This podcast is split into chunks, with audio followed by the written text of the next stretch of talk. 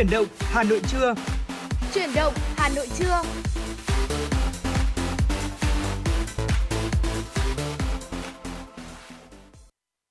Xin chào quý vị thính giả đang quay trở lại với chuyển động Hà Nội trưa. Trọng Khương và Lê Thông sẽ là những MC tiếp tục đồng hành với quý vị trong những phút sắp tới của chương trình.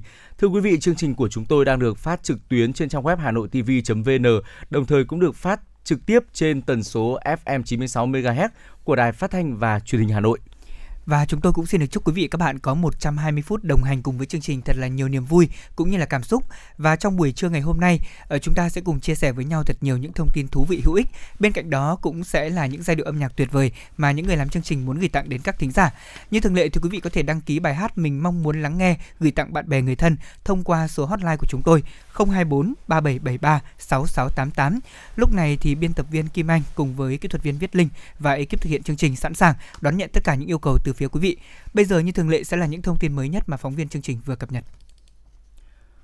Thưa quý vị, vừa qua, Phó Thủ tướng Vũ Đức Đam đã ký quyết định số 93 xếp hạng di tích quốc gia đặc biệt đợt 12 đối với 5 di tích. Cụ thể, 5 di tích được xếp hạng di tích quốc gia đặc biệt gồm một Di tích lịch sử quần thể di tích Tây Sơn Thượng Đạo, thị xã An Khê, huyện Đắc Pơ, huyện Cơ Bang và huyện Công Tro, tỉnh Gia Lai. 2. Di tích lịch sử khu lưu niệm Chủ tịch Hồ Chí Minh trên đảo Cô Tô, huyện Cô Tô, tỉnh Quảng Ninh. 3. Di tích di tích lịch sử khu di tích lịch sử cách mạng Việt Nam Lào, huyện Yên Châu, tỉnh Sơn La.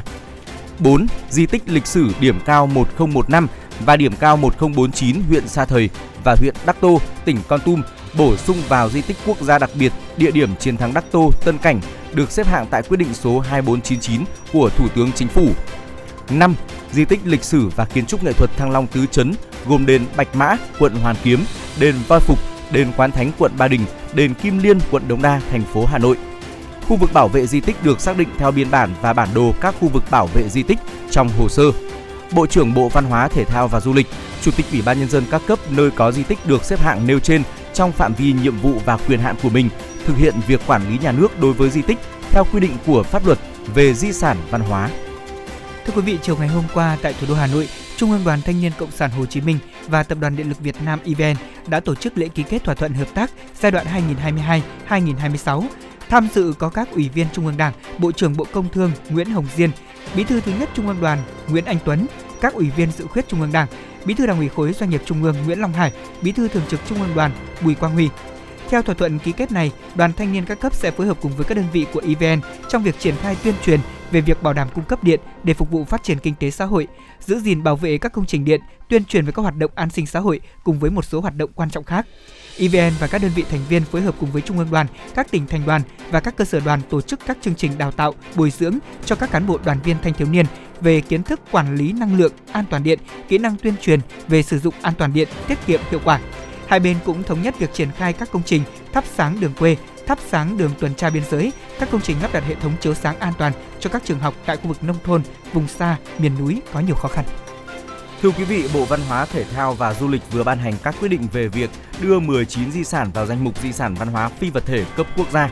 Theo đó, các di sản được đưa vào danh mục di sản văn hóa phi vật thể cấp quốc gia lần này có 10 di sản thuộc loại hình lễ hội truyền thống gồm lễ hội vật cầu nước làng Vân, xã Vân Hà, huyện Việt Yên, tỉnh Bắc Giang, lễ hội Tiên Lục, xã Tiên Lục, huyện Lạng Giang, tỉnh Bắc Giang, lễ hội Kỳ Yên, Đình Tân An, phường Tân An, thành phố Thủ Dầu Một, tỉnh Bình Dương, lễ hội Dinh Thầy Thím, xã Tân Tiến, thị xã La Di, tỉnh Bình Thuận, lễ hội đền Vân Luông, phường Vân Phú, thành phố Việt Trì, tỉnh Phú Thọ, lễ hội đua thuyền trên sông Nhật Lệ, huyện Quảng Ninh và thành phố Đồng Hới, tỉnh Quảng Bình, lễ hội đua ghe của người Khmer các huyện Thạnh Trị, Châu Thành, Mỹ Xuyên, thành phố Sóc Trăng, tỉnh Sóc Trăng, lễ hội cầu mưa, xã Lạc Hồng, huyện Văn Lâm, tỉnh Hưng Yên, lễ hội làng Bình Hải, xã Yên Nhân, huyện Yên Mô, tỉnh Ninh Bình, lễ hội đình Hùng Lô, xã Hùng Lô, thành phố Việt Trì, tỉnh Phú Thọ.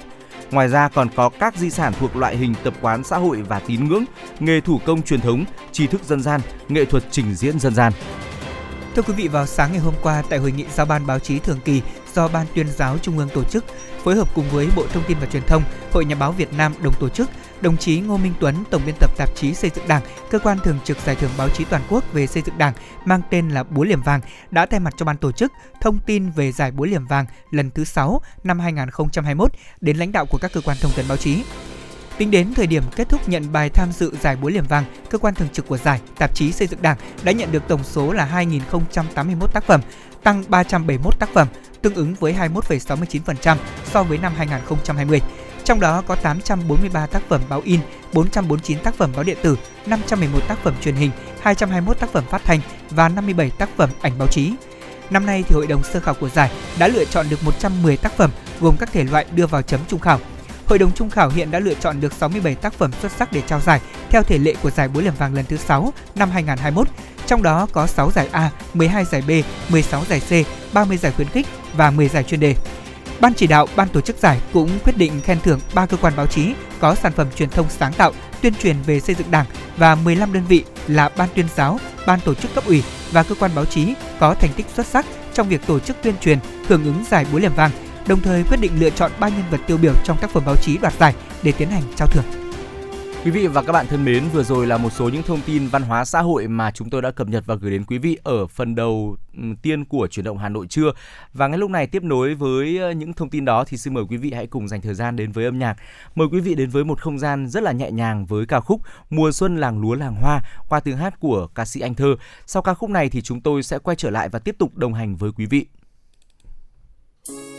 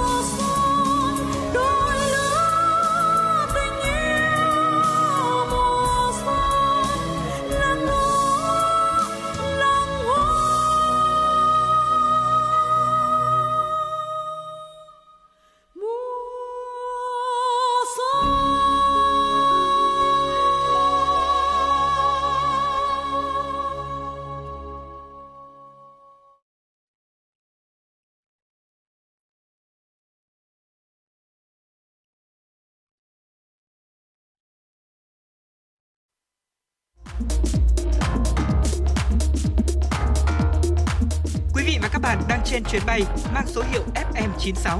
Hãy thư giãn, chúng tôi sẽ cùng bạn trên mọi cung đường.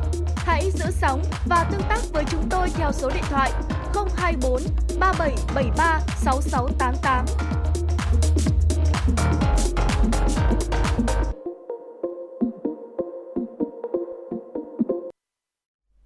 Dạ vâng, thưa quý vị và các bạn thân mến, vừa rồi chúng ta lắng nghe tiếng hát của ca sĩ Anh Thơ với một ca khúc rất hay, đó là ca khúc Mùa xuân làng lúa làng hoa, một sáng tác của nhạc sĩ Ngọc Khuê. Ca khúc này mỗi khi mà chúng ta nghe thì cảm giác là uh, rất là thoải mái, đặc biệt là trong đầu mình sẽ luôn hiện ừ. ra hình ảnh của một Hà Nội xưa ừ. với hai bên là một cánh đồng lúa vàng ươm cũng như là một bên thì là làng hoa đầy màu sắc ừ. và có thể nói rằng là những cánh đồng hoa bất tận thì cũng đã được uh, rất nhiều các nhạc sĩ, rất nhiều các um, ca sĩ thể hiện các bài hát với sáng tác của mình rồi. Thế nhưng mà trong thời điểm tiết trời vào xuân như thế này thì chúng ta nghe càng cảm thấy yêu đời hơn ừ. và chúng tôi cũng mong là trong buổi trưa ngày hôm nay quý vị thính giả của chúng ta cũng sẽ có thật nhiều cảm xúc với chương trình. Còn ngay bây giờ sẽ là một phần mà chúng tôi nghĩ rằng là quý vị chúng ta sẽ cùng sống chậm lại một chút để ừ. cùng có thể cảm nhận với chúng tôi một nội dung rất đặc biệt. Xin mời anh Trọng Cương. Quý vị thân mến, trong bài thơ Cốc Phong, trong nhóm bài thơ Bội Phong có viết rằng là ai nói trà đắng vốn ngọt như mã thầy, ai bảo vị của trà đắng chát. Thật ra hương vị của trà giống như cây cải bẹ xanh, mới đưa vào miệng có vị đắng nhưng dư vị là ngọt thơm. Đời người chẳng phải cũng vậy sao ạ? Khổ tận cam lai, giác ngộ rồi, nhìn thấu được hồng trần, không níu kéo, chịu được thua thiệt, cũng buông bỏ được rồi. Và ngay sau đây chúng tôi xin được dành thời gian chia sẻ đến quý vị những nỗi khổ như là hòn đá tảng khiến đời ta mãi dậm chân tại chỗ chỉ khi vượt qua được cuộc sống mới an nhàn hạnh phúc. Xin mời quý vị cùng lắng nghe và chiêm nghiệm. Đầu tiên, cái khổ thứ nhất chính là không nhìn thấu. Lão Tử từng nói rằng hiểu người là thông minh, có thể đọc vị người khác một cách chính xác là trí tuệ sáng suốt. Ta còn khổ vì ta không thể tự nhìn thấy sự lòng vòng luẩn quẩn của chính bản thân mình. Đôi khi ta cũng không hiểu nổi bản thân mình muốn gì hay là thích gì. Hàng ngày thì mỗi khi mở mắt dậy, ta làm những công việc như mọi ngày và rồi kết thúc ngày cũng chẳng khác ngày hôm qua là bao. Có lẽ là có lúc chúng ta cảm nhận được gì đó nhàm chán trong chính cuộc đời của mình, thế nhưng vẫn cứ luẩn quẩn chẳng biết thoát khỏi nó thế nào. Đó chính là nỗi khổ mà rất nhiều người gặp phải. Và nếu một người không hiểu được những gì, đặc biệt là những người mà mình xã giao thì không thể khôn ngoan, khéo léo trong việc đối nhân xử thế được, từ đó sinh lòng hoài nghi cũng như lo sợ. Vì thế tâm tự an thì chắc chắn là chúng ta cảm thấy uh, cuộc đời của mình bình an hơn và tâm tự sẽ an khi mà chúng ta học được cách phân biệt lòng người, biết buông bỏ những lợi ích và lo toan không cần thiết, không cầu danh lợi. Ở thời Đông Tấn thì đạo Uyên Minh từng ở Bành Trạch, Giang Tây làm huyền lệnh hơn 80 ngày cũng đã có tuyên bố là sẽ không vì năm thùng gạo mà quý đầu trước kẻ tiểu nhân rồi trả ấn về quê. Quý vị có biết không ạ? Và cũng từ đó thì ông không còn lúc ở ẩn không còn lúc ở ẩn lúc làm quan chấm dứt mọi cuộc sống trái tâm ý của mình. Ông đã dành hết quãng đời còn lại ở thôn quê và sáng tác bài thơ Quy viên Điền cư được ca tụng cả ngàn năm sau. Nhà thơ thì không hề do dự mà chọn một cuộc sống thật thanh tịnh, không đấu tranh với đời. Đây thì cũng coi như là nhìn thấu được thế sự đời thường lắm dối ren. Mà Đức Phật thì cũng dạy chúng ta về những cái vòng luân hồi. Ờ, nếu không hiểu thì chúng ta sẽ chẳng thể nào mà thoát ra được những sự luẩn quẩn đó.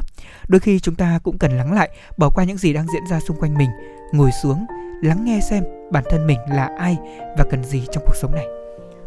Thưa quý vị và cái khổ thứ hai mà chúng tôi muốn được chia sẻ cùng quý vị đó là không nỡ. Với chúng ta, thanh danh vừa là sự khẳng định bản thân, vừa là sự báo đáp, nhưng rồi cũng trở thành quá khứ, hoàn toàn không đáng để chúng ta canh cánh trong lòng.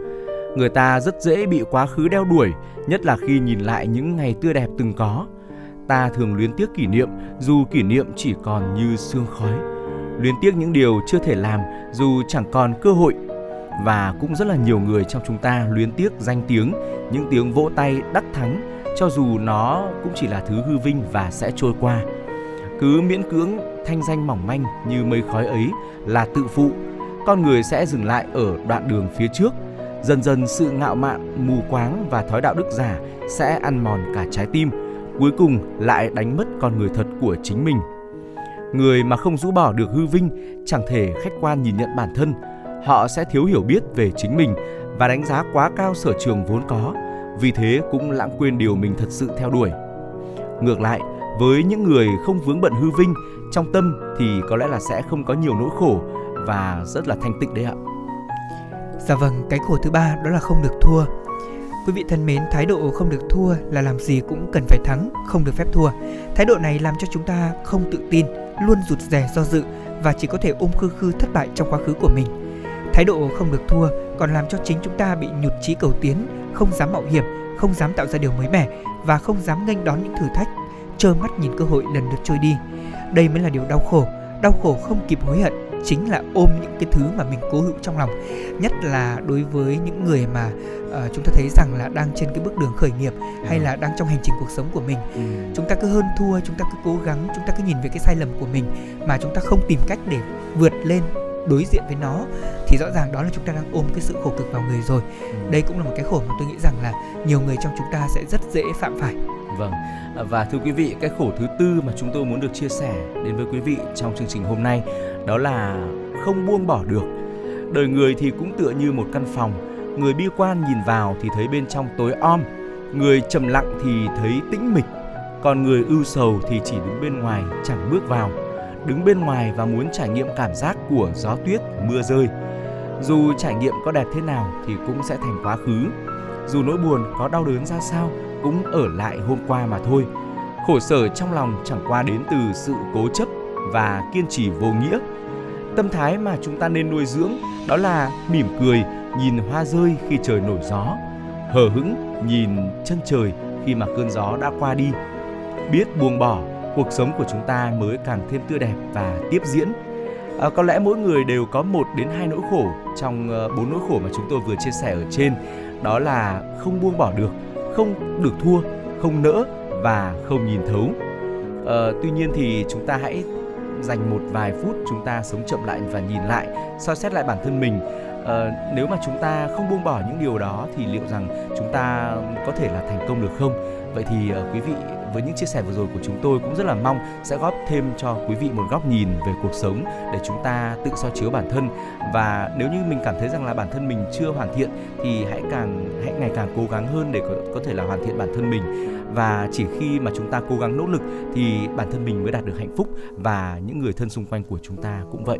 Vâng à, cuộc đời thì rất là dài thế nhưng mà dài hay ngắn là do chúng ta đấy ạ ừ. uh, qua những điều mà anh trọng khương vừa chia sẻ lê thông nghĩ rằng là đây là những bài học mà có lẽ rằng là đã được đúc rút từ rất nhiều rất nhiều những cá nhân ừ. và chúng ta chia sẻ lại để quý thính giả có thể có thêm những phút cuối năm chúng ta sống chậm lại ngoài kia cuộc sống vẫn hối hả thế nhưng mà trong tâm của mình nếu như mà mình rất là uh, biết cách để có thể điều chỉnh cái cuộc sống của mình theo ừ. cái nhịp mà mình mong muốn vâng. thì tôi nghĩ rằng là kết quả vẫn sẽ đến và dĩ nhiên có một điều quan trọng trong số bốn điều này mà anh Khương chia sẻ thì tôi thích nhất đó chính là cái điều chúng ta không không không được phép suy nghĩ là rằng rằng là mình không nỡ vâng. vâng đối với cuộc sống này thì với chúng ta thì thanh danh có thể là cái sự khẳng định bản thân cũng là sự báo đáp thế nhưng rồi nó cũng trở thành quá khứ mà thôi ừ. chính vì vậy mà mình đừng sống mãi với những gì mà mình đang hưởng vâng. thụ ở hiện tại chúng ta phải biết lao động phải biết làm việc phải biết cố gắng nhiều hơn ừ. để có thể cuộc sống của mình ví dụ như ngày hôm nay mình ờ, tiến bộ ở một mức A thì ngày mai chúng ta phải cố gắng mình ở một mức B ừ. chứ không phải là mình cứ dậm chân tại A mãi và sống trong cái hư vanh cái cái cái hư danh đó thì Lê Thông nghĩ rằng là đó là những thông điệp rất ý nghĩa mà vâng. trong đầu giờ trưa nay anh Trọng Khương cùng với Lê Thông đã chia sẻ đến các thính giả. Và thưa quý vị, tiếp nối với những chia sẻ đó thì xin mời quý vị hãy cùng chúng tôi đến với ông không gian âm nhạc. Mời quý vị lắng nghe ca khúc có tựa đề Sống như tia nắng mặt trời. À, sau ca khúc này thì chúng tôi sẽ quay trở lại và tiếp tục chia sẻ với quý vị rất nhiều những thông tin cập nhật tiếp theo.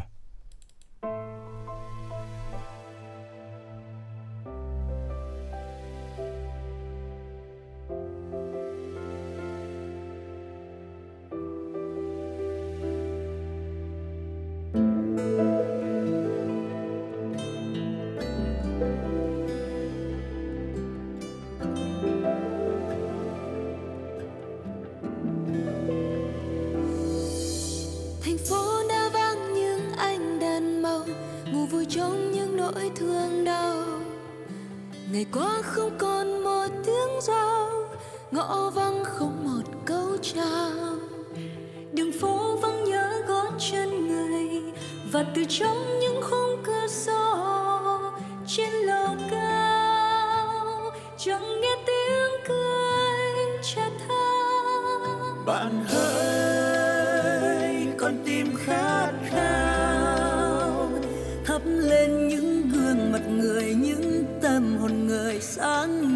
tia nắng mặt trời. Bạn hãy chúng ta với tôi. Giữa cơn bão rông cuộc đời sớt chia, tình người sống như tia nắng mặt trời.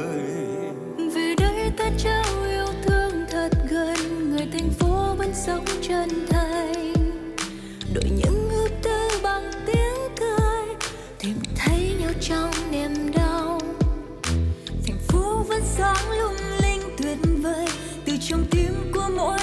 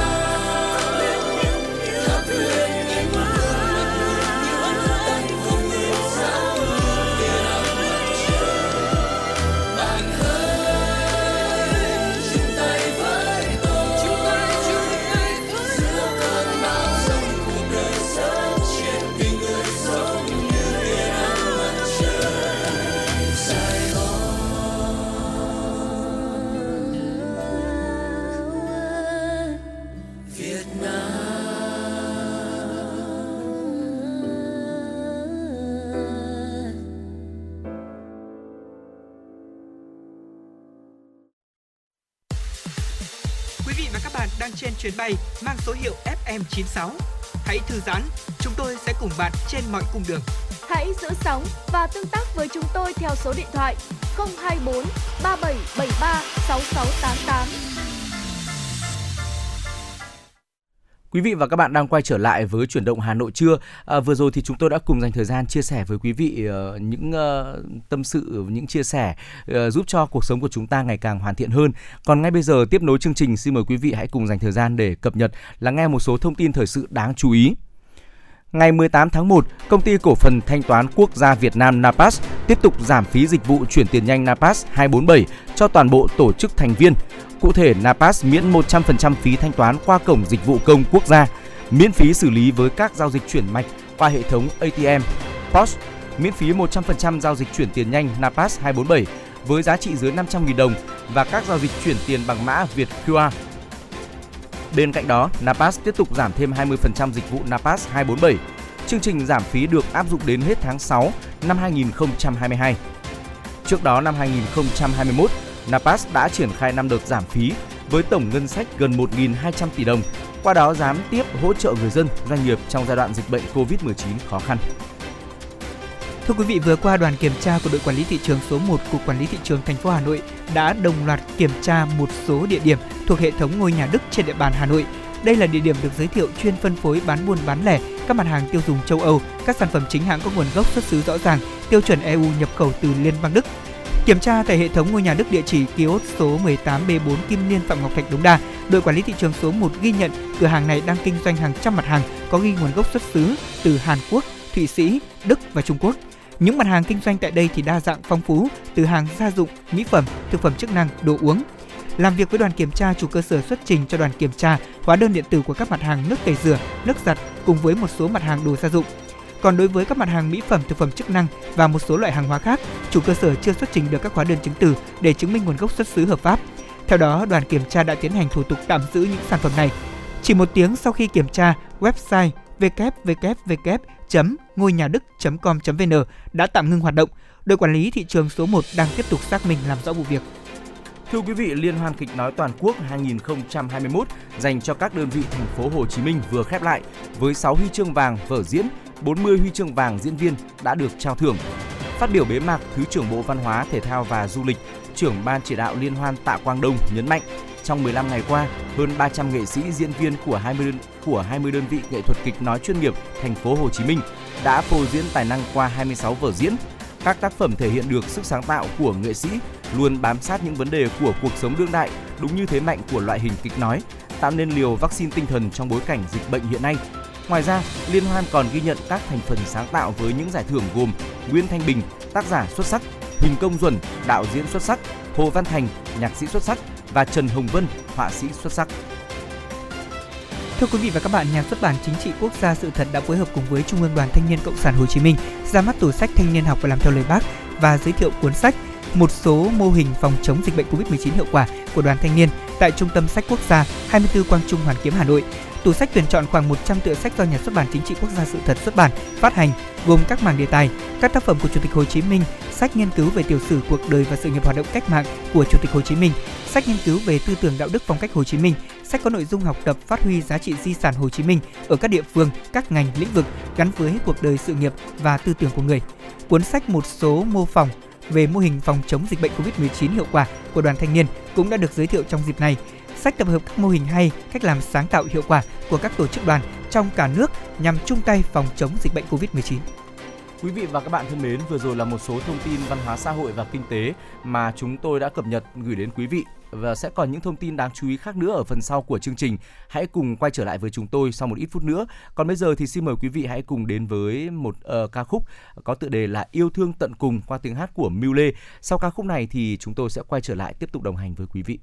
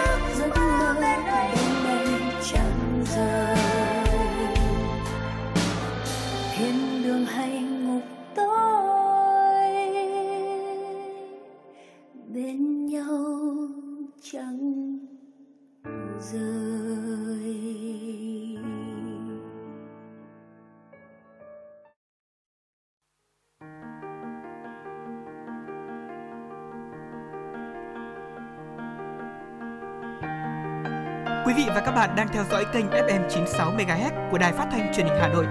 Hãy giữ sóng và tương tác với chúng tôi theo số điện thoại 024 3773 6688. FM 96 đồng hành trên mọi nẻo đường.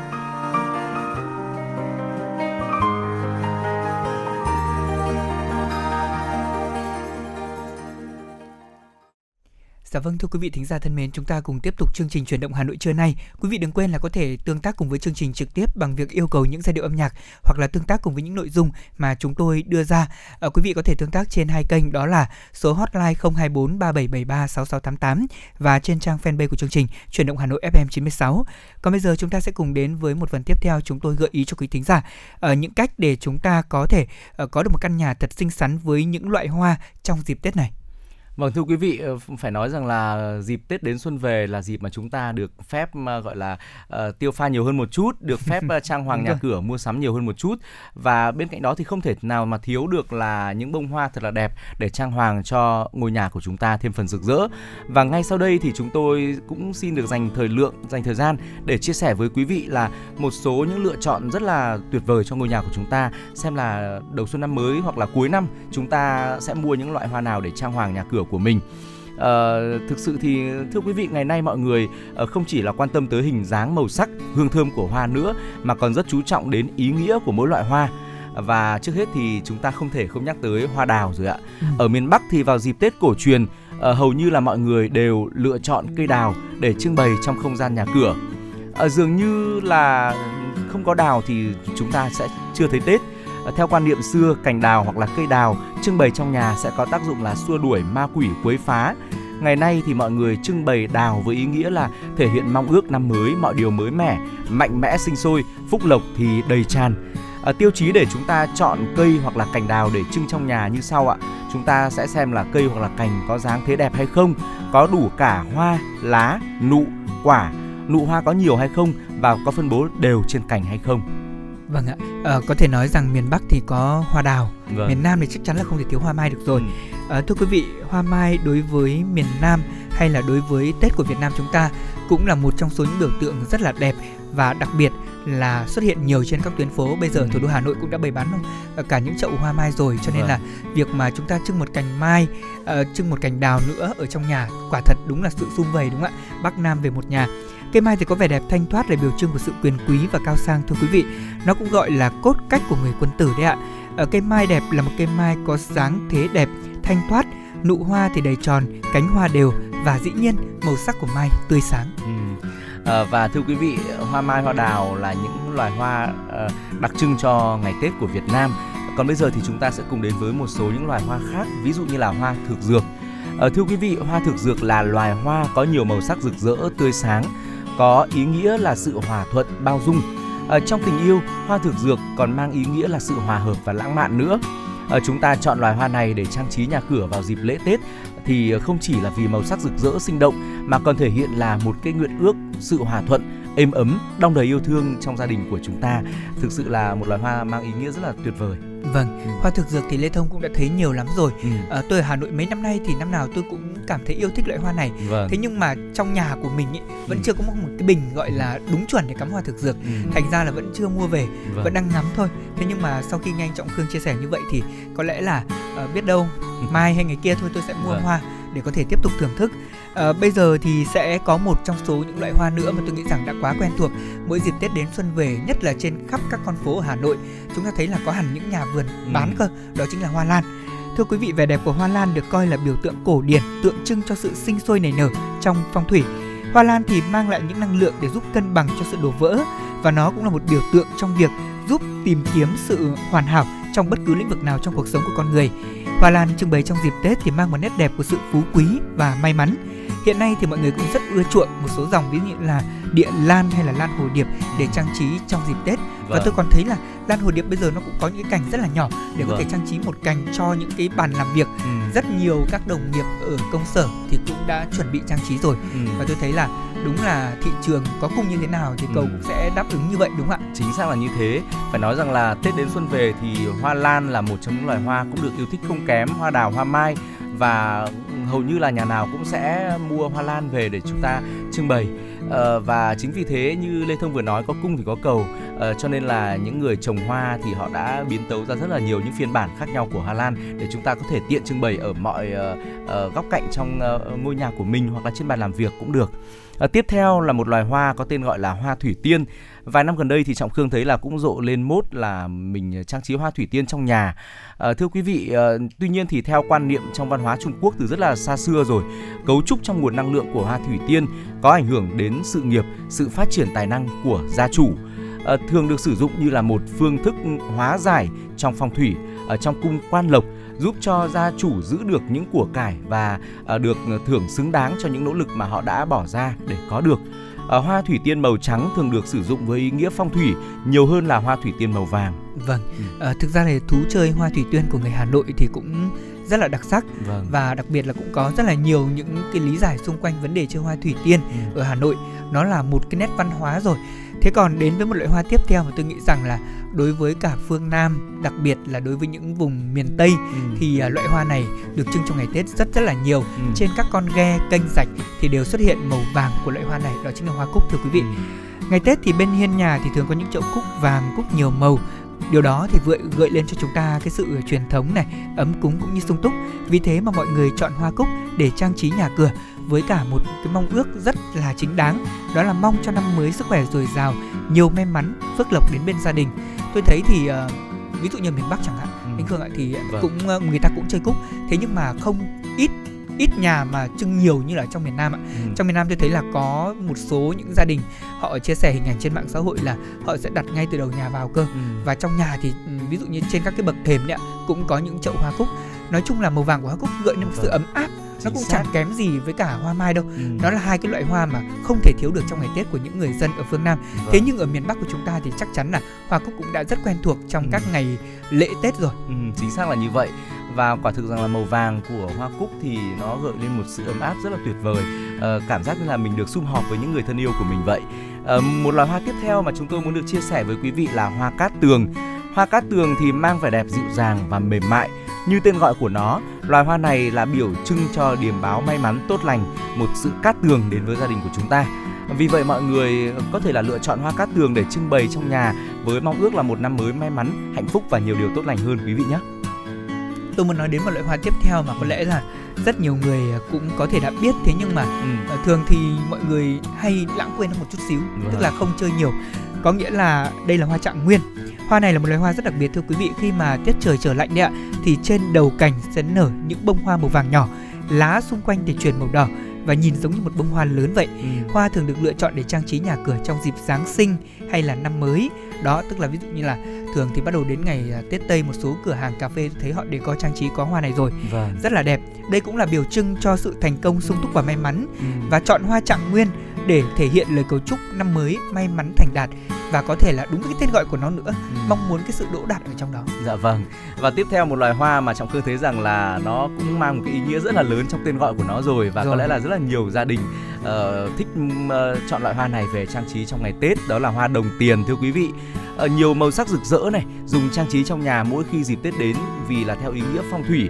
Hoa đồng tiền ngoài biểu tượng của tài lộc còn là biểu tượng cho sự vui vầy sức khỏe tuổi thọ và một ước vọng về hạnh phúc lâu dài của tất cả mọi người nữa thưa quý vị vâng hoa đồng tiền là một trong số những loại hoa mà rất là đẹp ừ. phải nói rằng là thân cũng như là cánh đặc biệt là màu sắc của hoa đồng tiền trong những năm trở lại đây ừ. cũng đa dạng hơn đặc biệt là hoa đồng tiền thì cũng không quá đắt ừ. chính vì thế mà chúng ta có thể mua về để trưng cũng với một cái ý nghĩa mong muốn là à năm mới thì tiền vào như nước đấy ạ vâng.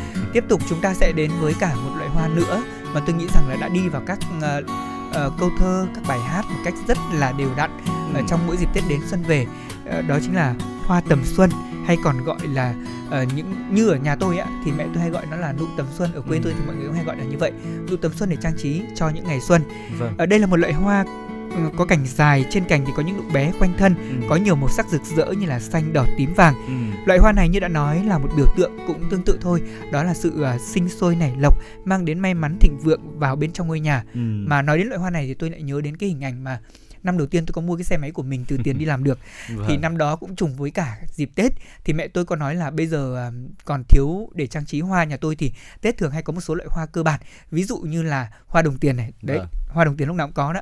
Sau đó thì à, đến à, hoa cát tường và mẹ tôi thường sắm thêm hoa ly.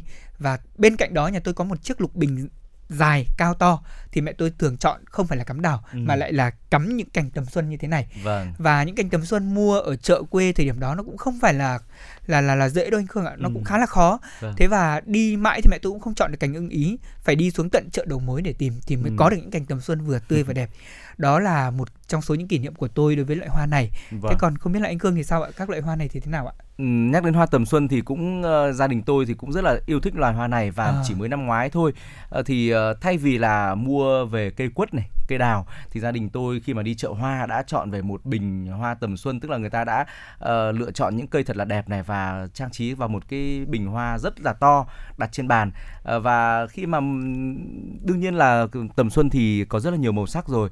Khi và trưng khi mà chúng ta trưng ở trên bàn ấy thì nó rất là đẹp và thực sự là mang không khí mùa xuân rất là lớn bên cạnh đó thì tôi cũng rất là thích hoa đồng tiền như lê thông có chia sẻ nó mang ý nghĩa rất là tuyệt vời đến với mỗi chúng ta mong ước là một năm mới sung túc hơn nhiều điều may mắn hơn ờ, và những năm gần đây thì trọng khương thấy rằng là người miền bắc của chúng ta cũng có thích uh, trưng hoa mai ở trong nhà đúng, đúng ạ? rồi đón cái nắng ấm của miền Nam về và đó mặc dù là phải nói rằng hoa mai khi mà sống ở ngoài Bắc ấy thì khi mà thời tiết lạnh thì cũng hơi là khó để có thể là nở ra những bông hoa đẹp. Tuy nhiên thì nếu mà chúng ta bỏ công chăm sóc thì trọng khương nghĩ rằng là nó cũng sẽ ờ, nở ra những nụ rất là đẹp và chúng ta sẽ có một ờ, cái Tết thật là tuyệt vời bên cạnh những người thân yêu của mình. Vâng, nói đến hoa mai tôi cũng có một câu chuyện ờ, muốn chia sẻ đến quý vị. Ừ. Hoa mai thì như quý vị biết là một biểu tượng rồi của Tết của chúng ta giống như hoa đào. Ừ. Nó đã là hai cái hình ảnh mà quá quen thuộc với mọi người. Vâng. Thế nhưng đúng như anh Khương nói thì những năm trở lại đây thì cái thú chơi đặc biệt là thú chơi hoa Tết như ừ. là hoa mai chẳng hạn ừ. ở người miền Bắc thì cũng bắt đầu rộ lên. Thế năm đó thì bố tôi cũng được à, tặng một cây hoa mai và như đã nói việc chăm sóc hoa mai quả thực là quá khó. Ừ. Năm đầu tiên chăm sóc hoa ra không đúng vụ. Vâng. Và nó không nở là đúng vào cái dịp Tết mà nó nở sau Tết đến ừ. tận là uh, gần như là qua rằm tháng riêng hoa mới bắt đầu là nở những bông đầu tiên ừ. thế nhưng mà năm nay thì lại có một cái điều lạ là ờ, năm nay thì bố tôi không chăm thế nhưng mẹ tôi sẽ là người phụ trách cái cây mai dạ đó vâng. thì năm nay mai đã bắt đầu nở rồi ừ. tầm này là mai đã bắt đầu nở bung những bông hoa đầu tiên và mẹ tôi có nói rằng là thực ra mai cũng giống như là là là đào đấy ví dụ như đào chúng ta tuốt lá còn ở trong nam thì người ta cũng sẽ tuốt cái cành mai đó ừ. đó người ta tuốt cái cành thế nhưng mà người ta tuốt chỉ để lại ờ, một vài những cái cành ở thân trên thôi tức là một vài cái lá ở ngay đầu cành còn những cái lá sau là người ta sẽ vạt hết đi ừ. đó thì uh, hôm làm chương trình hòa sống vừa rồi tôi có nói chuyện với các đồng nghiệp ở thành phố hồ chí minh ừ. thì các anh chị có chia sẻ rằng là đó cũng là cách mà người miền nam hay làm ừ. thế xem ra là đã đúng kỹ thuật rồi vâng. cho nên là cái việc mà chúng ta tuốt lá trước thì cũng sẽ giúp cho hoa mai căn để có thể nở đúng được cái thời vụ là vào Tết thì uh, nó mới đẹp chứ còn ra Tết thì ngắm hoa thì nó cũng là một cái thú vui thế nhưng mà nó không còn đúng cái ý nghĩa mà chúng ta mong muốn đúng không ạ? Vâng, cảm ơn những chia sẻ của Lê Thông. Khương nghĩ rằng đó là những kinh nghiệm rất là ờ, bổ ích đối với tất cả chúng ta đặc biệt là người ờ, miền Bắc, người Hà Nội chúng ta khi mà chúng ta uh, muốn là chơi hoa mai trong dịp Tết này thì uh, với những chia sẻ vừa rồi thì Trọng Khương nghĩ rằng là quý vị cũng có thể tham khảo để mình làm sao mà mình chăm được một chậu mai thật là tươi đẹp ở trong nhà mình vào đúng dịp Tết. Uh, thưa quý vị, vừa rồi rồi là những chia sẻ của chúng tôi xoay quanh việc là chúng ta lựa chọn những loài hoa nào với những ý nghĩa như thế nào uh, để chúng ta trang trí cho ngôi nhà của mình trong dịp Tết. Còn bây giờ thì hãy quay trở lại với những thông tin thời sự được ờ, cập nhật. Chúng tôi xin được chia sẻ đến quý vị ngay ờ, sau đây. À, những thông tin thời sự quốc tế đáng chú ý. Thưa quý vị, Bộ Y tế Cuba cho biết, tính đến ngày 17 tháng 1, số trường hợp mắc COVID-19 ở nước này đã vượt mốc 1 triệu ca.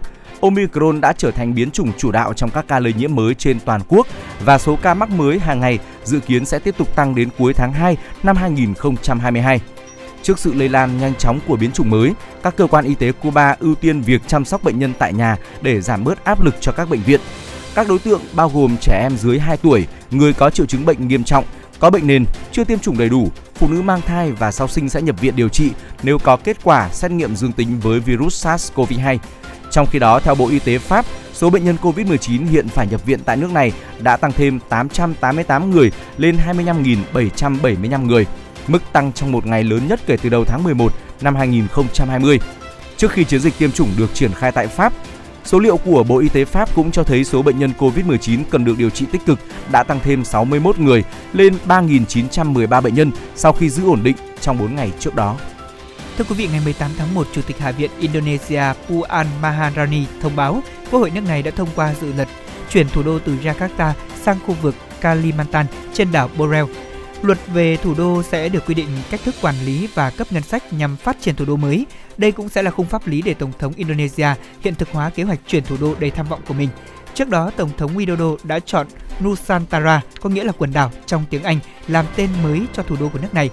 Chính phủ Indonesia cũng lần đầu công bố về kế hoạch chuyển thủ đô khỏi đảo Java đông dân nhất của đất nước vào tháng 4 năm 2019. Vài tháng sau đó, Tổng thống Widodo công bố hai khu vực hành chính Bắc Penajam Pasir và Kuntai Kantagara ở tỉnh Đông Kalimantan được chọn làm địa điểm đặt thủ đô mới của nước này. Thủ đô mới sẽ đóng vai trò là trung tâm hành chính của Indonesia, trong khi Jakarta, thủ đô hiện tại và là nơi sinh sống của hơn 10 triệu dân, vẫn sẽ là trung tâm kinh tế tài chính của nước này. Thưa quý vị, một hình thức xét nghiệm PCR nhạy hơn cho phép phát hiện liệu người dương tính với SARS-CoV-2 có thể lây truyền bệnh hay không. Đây là thành tựu nghiên cứu mới công bố của các nhà khoa học tại trường đại học Exeter, nước Anh. Xét nghiệm PCR kiểu mới chỉ cho kết quả dương tính khi người được xét nghiệm có thể lây bệnh cho người khác. Trong khi kiểu test PCR cũ chỉ tập trung phát hiện sự tồn tại của virus và cho kết quả dương tính ngay cả khi người đó đã không còn truyền bệnh nữa. Các nhà khoa học cũng cho biết vào ngày thứ 5 từ khi mắc Covid-19, cứ 3 người sẽ có một người có tải lượng virus còn hoạt động đủ để truyền bệnh. Phương pháp xét nghiệm PCR mới này được kỳ vọng sẽ giúp giảm tình trạng người khỏi bệnh phải cách ly lâu hơn cần thiết. Thưa quý vị, Ủy ban tổ chức Olympic mùa đông Bắc Kinh 2022 vừa thông báo hủy kế hoạch về bán vé xem cho công chúng và chỉ cho phép những người được mời tới để xem. Đây là một phần trong các biện pháp phòng chống dịch bệnh nghiêm ngặt của Trung Quốc. Tuyên bố của ban tổ chức cũng nêu rõ để bảo vệ sức khỏe và sự an toàn cho những người liên quan tới Olympic và khán giả, kế hoạch bán vé ban đầu và tổ chức cho khán giả xem trực tiếp các trận đấu cũng đã được điều chỉnh. Thông báo trên được đưa ra sau khi thủ đô Bắc Kinh vừa ghi nhận trường hợp đầu tiên nhiễm biến thể Omicron và hơn 200 ca mắc mới Covid-19, mức cao nhất kể từ tháng 3 năm 2020. Olympic Bắc Kinh dự kiến sẽ bắt đầu vào ngày 4 tháng 2 và kéo dài đến ngày 20 tháng 2 tại nhiều địa điểm trong và xung quanh thành phố Bắc Kinh. Thưa quý vị, Pfizer vào hôm 18 tháng 1 cho biết ba nghiên cứu riêng biệt trong phòng thí nghiệm đã chứng minh hiệu quả của thuốc Paxlovid trong việc chống lại biến chủng có nhiều đột biến Omicron. Thành phần chính của thuốc Paxlovid, Nirmatrelvir, đã có tác dụng trước biến chủng Omicron trong ba nghiên cứu riêng biệt tại phòng thí nghiệm, theo như Wall Street Journal đưa tin cho biết như vậy. Nghiên cứu đầu tiên thử nghiệm Nirmatrelvir chống lại một loại enzyme có tên là protease mà virus cần để tạo ra các bản sao. Pfizer cho biết Nirmatrelvir đã chặn protease trong Omicron ở cùng mức độ mà nó đã chặn enzyme trong chủng ban đầu. Trong nghiên cứu thứ hai, kết quả hoạt động kháng virus của thuốc chống lại Omicron giống với những gì Pfizer quan sát được ở một số biến chủng khác, bao gồm cả beta và delta. Nghiên cứu thứ ba được thực hiện bởi các nhà nghiên cứu tại trường E. Icon ở New York cùng Pfizer đã đo lường hiệu quả của Nirmatrelvir đối với Omicron và các chủng khác. Họ phát hiện ra nồng độ tương tự từ thuốc đủ để ngăn chặn lây nhiễm. Michael Donsten, giám đốc khoa học của Pfizer cho biết, những dữ liệu này cho thấy phương pháp điều trị COVID-19 bằng thuốc viên của chúng tôi có thể là một công cụ quan trọng và hiệu quả trong cuộc chiến chống lại loại virus này và các biến chủng đang được quan tâm bao gồm cả Omicron có khả năng lây truyền cao. Vâng thưa quý vị thính giả thân mến, chúng ta sẽ cùng à, khép lại phần tin tức ngày hôm nay với một thông tin mà chúng tôi cập nhật mới nhất về vụ việc uh, bé gái 3 tuổi có đinh găm ở đầu mà chúng tôi đã thông tin buổi sáng. Thưa quý vị, vào sáng nay chia sẻ cùng với phóng viên của báo điện tử VTV, Công an huyện Thạch Thất, thành phố Hà Nội cho biết đang tạm giữ mẹ bé gái 3 tuổi có đinh găm ở đầu để lấy lời khai cũng như điều tra làm rõ vụ việc này. Trong những ngày qua thì vụ việc bé gái DNA 3 tuổi ở Canh Nậu huyện Thạch Thất, Hà Nội nhập viện trong tình trạng hôn mê co giật. Kết quả phim chụp X quang cho thấy bé có đinh trong hộp sọ đã khiến dư luận vô cùng dậy sóng. Và đáng đáng nói là bé gái đã từng nhiều lần nhập viện trong vòng 3 tháng vừa qua. Người bác, bên nội của cháu gái thì cũng cho biết là trong những tháng gần đây, cháu phải nhập viện tới 4 lần và do tình trạng bệnh nhi diễn tiến nặng kèm theo dấu hiệu bất thường, bệnh viện Đa khoa Thạch Thất ngay sau khi tiếp nhận thông tin đã chuyển bệnh nhi lên tuyến trên là bệnh viện đa khoa Sanh Pôn, đồng thời đã báo cáo cho công an huyện Thạch Thất để vào cuộc điều tra làm rõ vụ việc. Cũng trong sáng ngày hôm nay thì ông nội của cháu đã đến bệnh viện Sanh Pôn để túc trực và chăm sóc cháu. Và theo nguồn tin của báo điện tử VTV News thì một người thân bên nhà mẹ đẻ của cháu cũng cho biết là nguyên nhân mẹ cháu bé bỏ đi và mang theo con là do chồng ham mê cờ bạc. Cùng với đó có thể do mẹ cháu bé không có việc làm, nợ nần và dịch bệnh kéo dài, thế nên đã kéo đến sự việc đau lòng không mong muốn này. Chúng tôi cũng sẽ còn tiếp tục thông tin đến quý vị trong các bản tin tiếp theo. Thưa quý vị, còn ngay bây giờ, xin mời quý vị hãy cùng quay trở lại với không gian âm nhạc. Mời quý vị cùng lắng nghe ca khúc có tựa đề Em về tinh khôi qua tiếng hát của nữ ca sĩ Trần Thu Hà. Sau ca khúc này, chúng tôi sẽ quay trở lại và tiếp tục đồng hành với quý vị trong 60 phút tiếp theo của chuyển động Hà Nội trưa.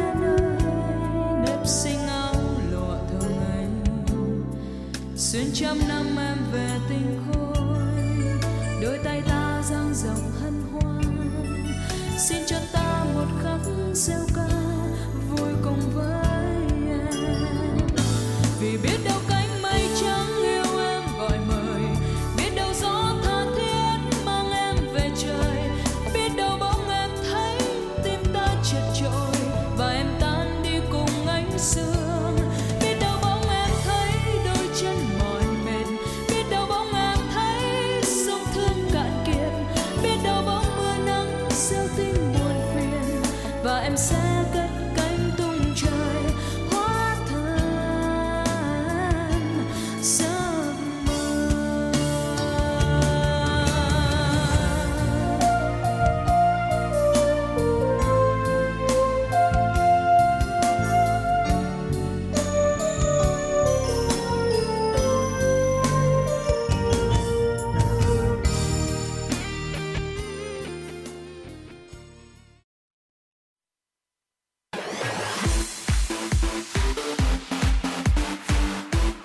Chuyển động Hà Nội trưa.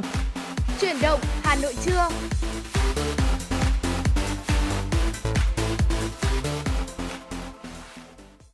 Trọng Khương và Lê Thông đang quay trở lại và tiếp tục đồng hành với quý vị ờ, trong 60 phút tiếp theo của chuyển động Hà Nội trưa. Ờ, quý vị thính giả thân mến, chương trình của chúng tôi được phát sóng trên tần số FM 96 MHz của Đài Phát thanh và Truyền hình Hà Nội, đồng thời cũng được phát trực tuyến trên trang web hanoitv.vn. À, quý vị hãy ờ, liên hệ về với chúng tôi, hãy gọi điện về với chúng tôi qua số điện thoại 024 3773 6688 để có thể chia sẻ những cảm xúc suy nghĩ của mình ờ, trong thời điểm mà chúng ta đang cận kề dịp Tết thế này.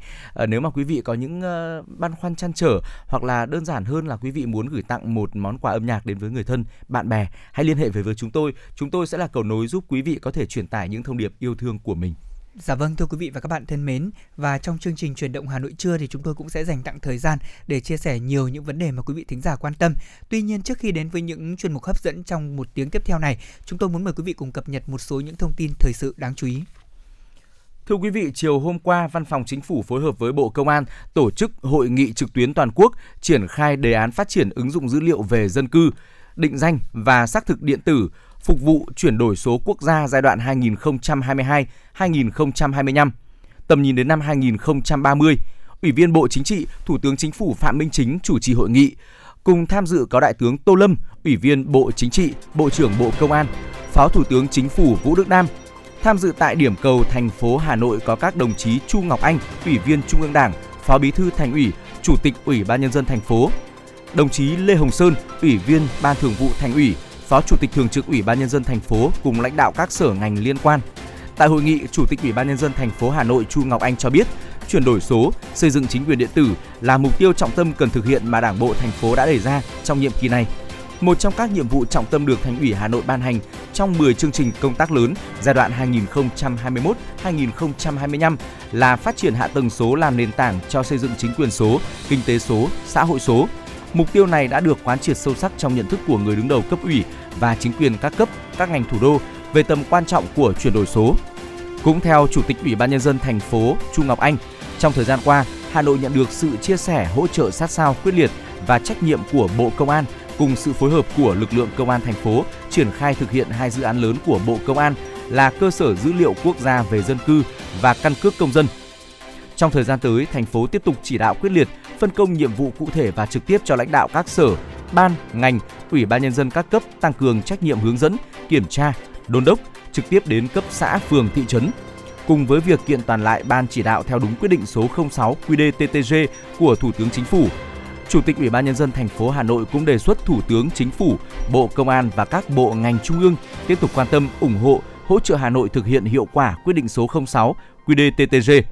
Cụ thể, kiến nghị chính phủ chỉ đạo các bộ ngành là thành viên ban chỉ đạo quốc gia tiếp tục tham mưu, xây dựng và ban hành cơ chế đặc thù để sửa đổi, bổ sung, thay thế, nhất là các văn bản pháp luật nhằm tạo hành lang pháp lý cho địa phương tổ chức thực hiện. Thưa quý vị, vào chiều ngày hôm qua thì Văn phòng Chính phủ đã có thông báo số 18 thông báo kết luận của Thủ tướng Chính phủ Phạm Minh Chính tại cuộc họp thường trực Chính phủ về việc xem xét mở cửa trở lại trường học. Theo đó, Thủ tướng giao Bộ Giáo dục và Đào tạo hướng dẫn các địa phương cho học sinh từ 12 tuổi trở lên đi học trực tiếp an toàn trở lại sau Tết Nguyên đán nhâm dần sớm nhất có thể, nhất là đối với các địa phương có tỷ lệ cao trong việc tiêm đủ liều vaccine cho đối tượng từ 12 đến 17 tuổi.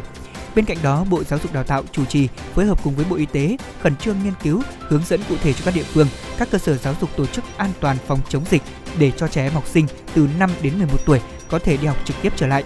Thời gian vừa qua, dịch bệnh COVID-19 bùng phát trở lại và diễn biến ngày một phức tạp, gây ảnh hưởng không nhỏ đến đời sống xã hội, trong đó có ngành giáo dục. Kế hoạch năm học, chương trình nội dung giáo dục cũng như là các chương trình giáo dục theo chuyên đề phải thay đổi để đáp ứng với những tiêu chí về an toàn phòng chống dịch bệnh.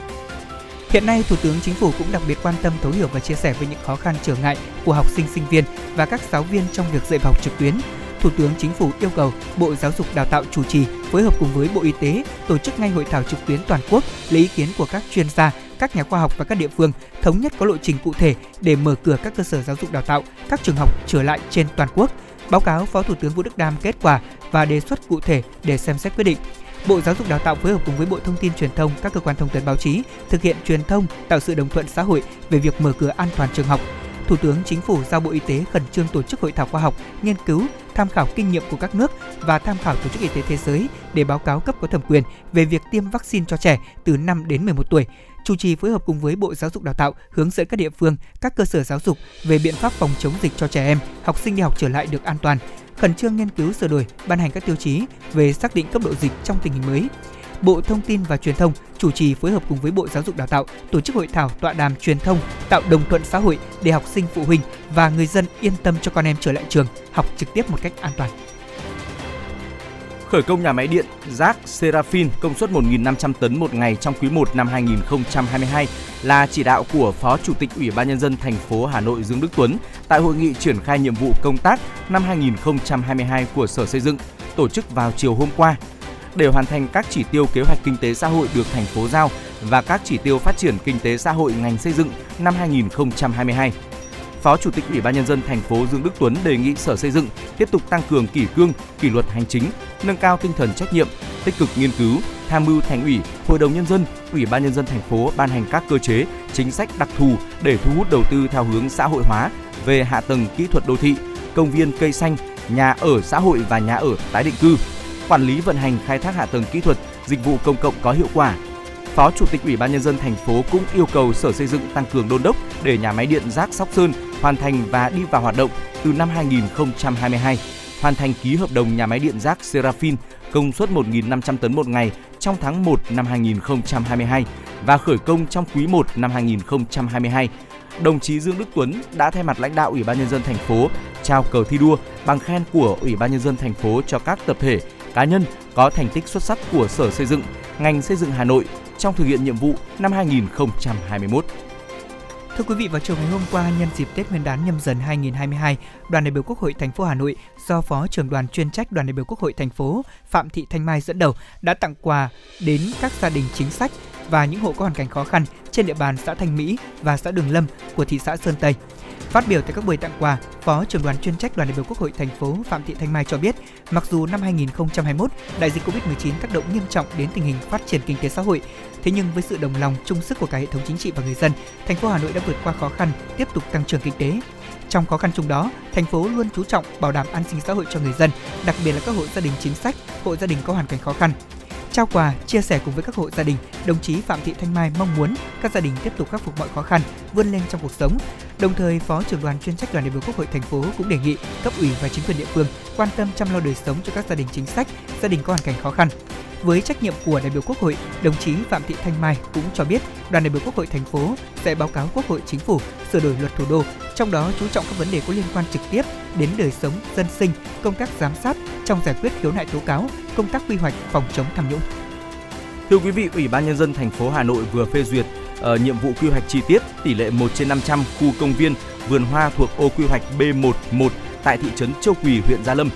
Công viên này nằm trong kế hoạch cải tạo, chỉnh trang, xây mới công viên trên địa bàn thành phố giai đoạn 2021-2025.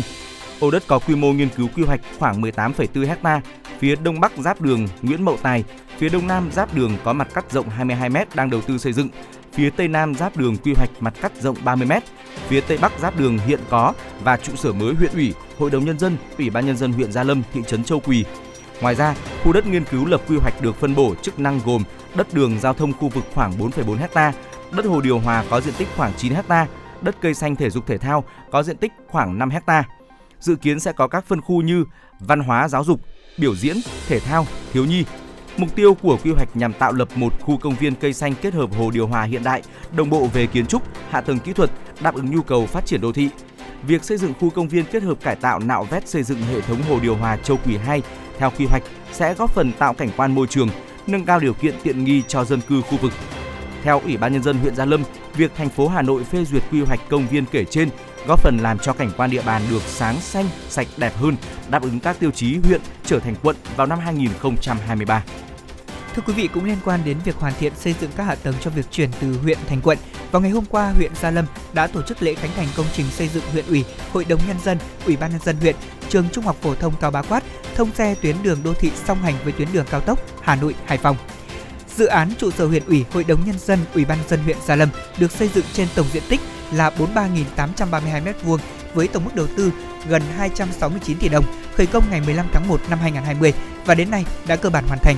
Dự án xây dựng trường Trung học phổ thông Cao Bá Quát xã Cổ Bi được đầu tư xây mới kết hợp cải tạo sửa chữa đồng bộ trên tổng diện tích là 18.782 m2 với tổng mức đầu tư hơn 139 tỷ đồng, bảo đảm bố trí 30 phòng học, 6 phòng hỗ trợ học tập, các phòng bộ môn chức năng, nhà thể chất, khu hiệu bộ khởi công từ ngày 14 tháng 10 năm 2020 và đến ngày 14 tháng 11 năm 2021 đã hoàn thành. Dự án xây dựng tuyến đường đô thị song hành với đường cao tốc Hà Nội Hải Phòng đi qua địa bàn các xã thị trấn Châu Quỳ, Đa Tốn, Tiêu Kỵ, Đông Dư của huyện Gia Lâm có tổng mức đầu tư gần 290 tỷ đồng, tổng chiều dài 9.350 m, rộng từ 9 đến 15 m, gồm các hạng mục giao thông, cây xanh, thoát nước, chiếu sáng, cầu vượt sông cầu Bây.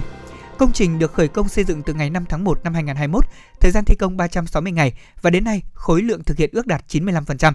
Các dự án hoàn thành và đưa vào sử dụng sẽ góp phần giúp cho huyện Gia Lâm đẩy mạnh phát triển kinh tế xã hội và sớm hoàn thiện các tiêu chí trở thành quận trong thời gian tới.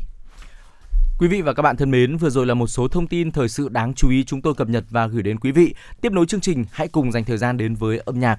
Mời quý vị cùng lắng nghe ca khúc có tựa đề Mùa chim én bay. Sau ca khúc này, chúng tôi sẽ quay trở lại và tiếp tục đồng hành cùng quý vị.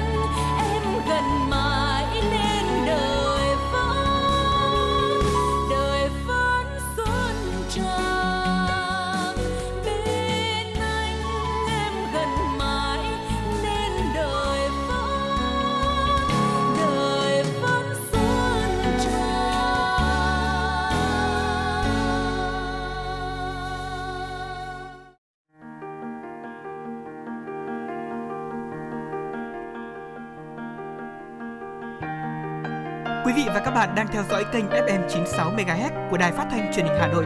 Hãy giữ sóng và tương tác với chúng tôi theo số điện thoại 024 3773 6688. FM 96 đồng hành trên mọi nẻo đường. Dạ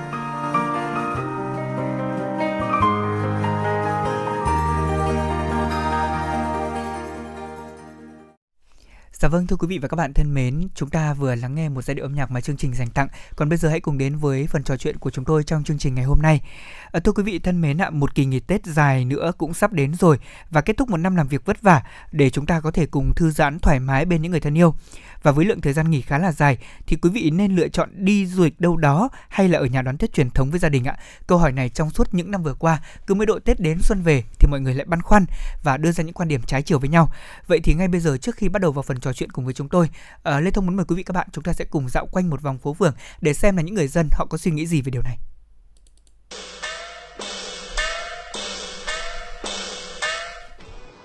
Thực ra thì đi du lịch nhưng với gia đình mình thì cũng là một cách để hưởng cái kỳ nghỉ lễ Tết ấy. Nhưng mà mình nghĩ là cái không khí truyền thống mà ở nhà này, nấu bánh trưng cùng nhau này, rồi chờ đêm giao thừa ấy, nó là một cái nét văn hóa truyền thống của Việt Nam ấy. Mình nghĩ là điều đấy rất là quan trọng và cần thiết giữ gìn. Nên là mình vẫn ủng hộ việc là ở nhà cùng với gia đình và ăn Tết hơn. Mình cũng không đồng tình, cũng không phản đối về tùy vào mỗi người thôi. Ví dụ như những người mà họ sống cùng với gia đình, cả năm rồi họ ở gia đình thì Tết thì họ có thể chọn một cách đi du lịch cùng nhau. Nhưng với mình thì là một người mà xa quê, mình lên Hà Nội để sinh sống thì mình rất muốn là Tết mình có khoảng thời gian mình về với gia đình, về với họ hàng, có thể sum họp cùng với nhau. Theo mình thì nếu mà cả gia đình mà cùng đi, kiểu như cả ông bà, cả bố mẹ, cả con cháu cùng đi, thì đấy cũng là một dịp tốt cũng được. Nên cả nhà đi cùng nhau. Nhưng nhà mình cũng từng đi cả nhà như thế, đi chơi nước ngoài và mình cũng cảm thấy ổn ở điều đấy. Nhưng mà nếu mà chỉ, kiểu, mỗi bố mẹ đi và cả con cháu đi mà để ông bà một mình ở nhà ấy, thì đấy là điều không nên, tại vì đấy kiểu tết sum họp gia đình. Cho nên là có cả những người nhà, những người lớn tuổi, những thế hệ bên trên nữa để đi cùng. Cái quan điểm của chú thì à, nói chung là những cái người mà trẻ người ta có điều kiện hoặc là mới à, lấy nhau, thì có khả năng là Tết đến người ta đi à, du lịch nước ngoài. Còn những người mà có gia đình, có con rồi, thứ rồi thì người ta phải nghĩ phải về quê hương. Về quê để những một năm có 365 ngày thì phải có một vài ngày đoàn tụ đúng không? Đấy là ý nghĩ của chú. Còn đấy tất nhiên là mỗi người có một ý nghĩ khác nhau. À, nhưng mình thì mình không đồng ý với quan điểm mà họ đi du lịch xa ngày à, theo mình thì ngày tết là ngày à, sum họp đoàn tụ với mọi người trong gia đình mà những kiểu những người con đi xa ấy. Thì à, họ thường chọn những ngày tết để họ về sum họp với gia đình của mình thì uh, đấy là những khoảng thời gian mà sau cả một năm làm việc vất vả thì uh, đấy là khoảng thời gian duy nhất dài khá dài đủ để cho mọi người quây quần bên nhau dành tình cảm cho nhau. Chứ không phải là việc đi du lịch quá dài ngày với vùng một mình mình. Theo ý kiến của mình là như vậy. Theo ý kiến của chú là lên uh, sum họp gia đình nữa hơn vì nhiều người ta đi xa nhưng nhiều người đi xa xứ hoặc là đi xa quê người ta vẫn phải quay về đoàn tụ gia đình đấy không cả một năm đi hoặc là mấy năm mới khi gặp nhau một lần. Đấy nó dẫn đến lên ờ, nên sum họp với nhau thì là tốt hơn. Bản thân cá nhân em thì em nghĩ là Tết em sẽ dành thời gian cho gia đình nhiều hơn. Bởi vì kể trong gia đình em thì trong những ngày bình thường thì bố mẹ, anh chị hay bản thân em cũng đi học thường xuyên và cái khả, cái thời gian gặp nhau rất là ít.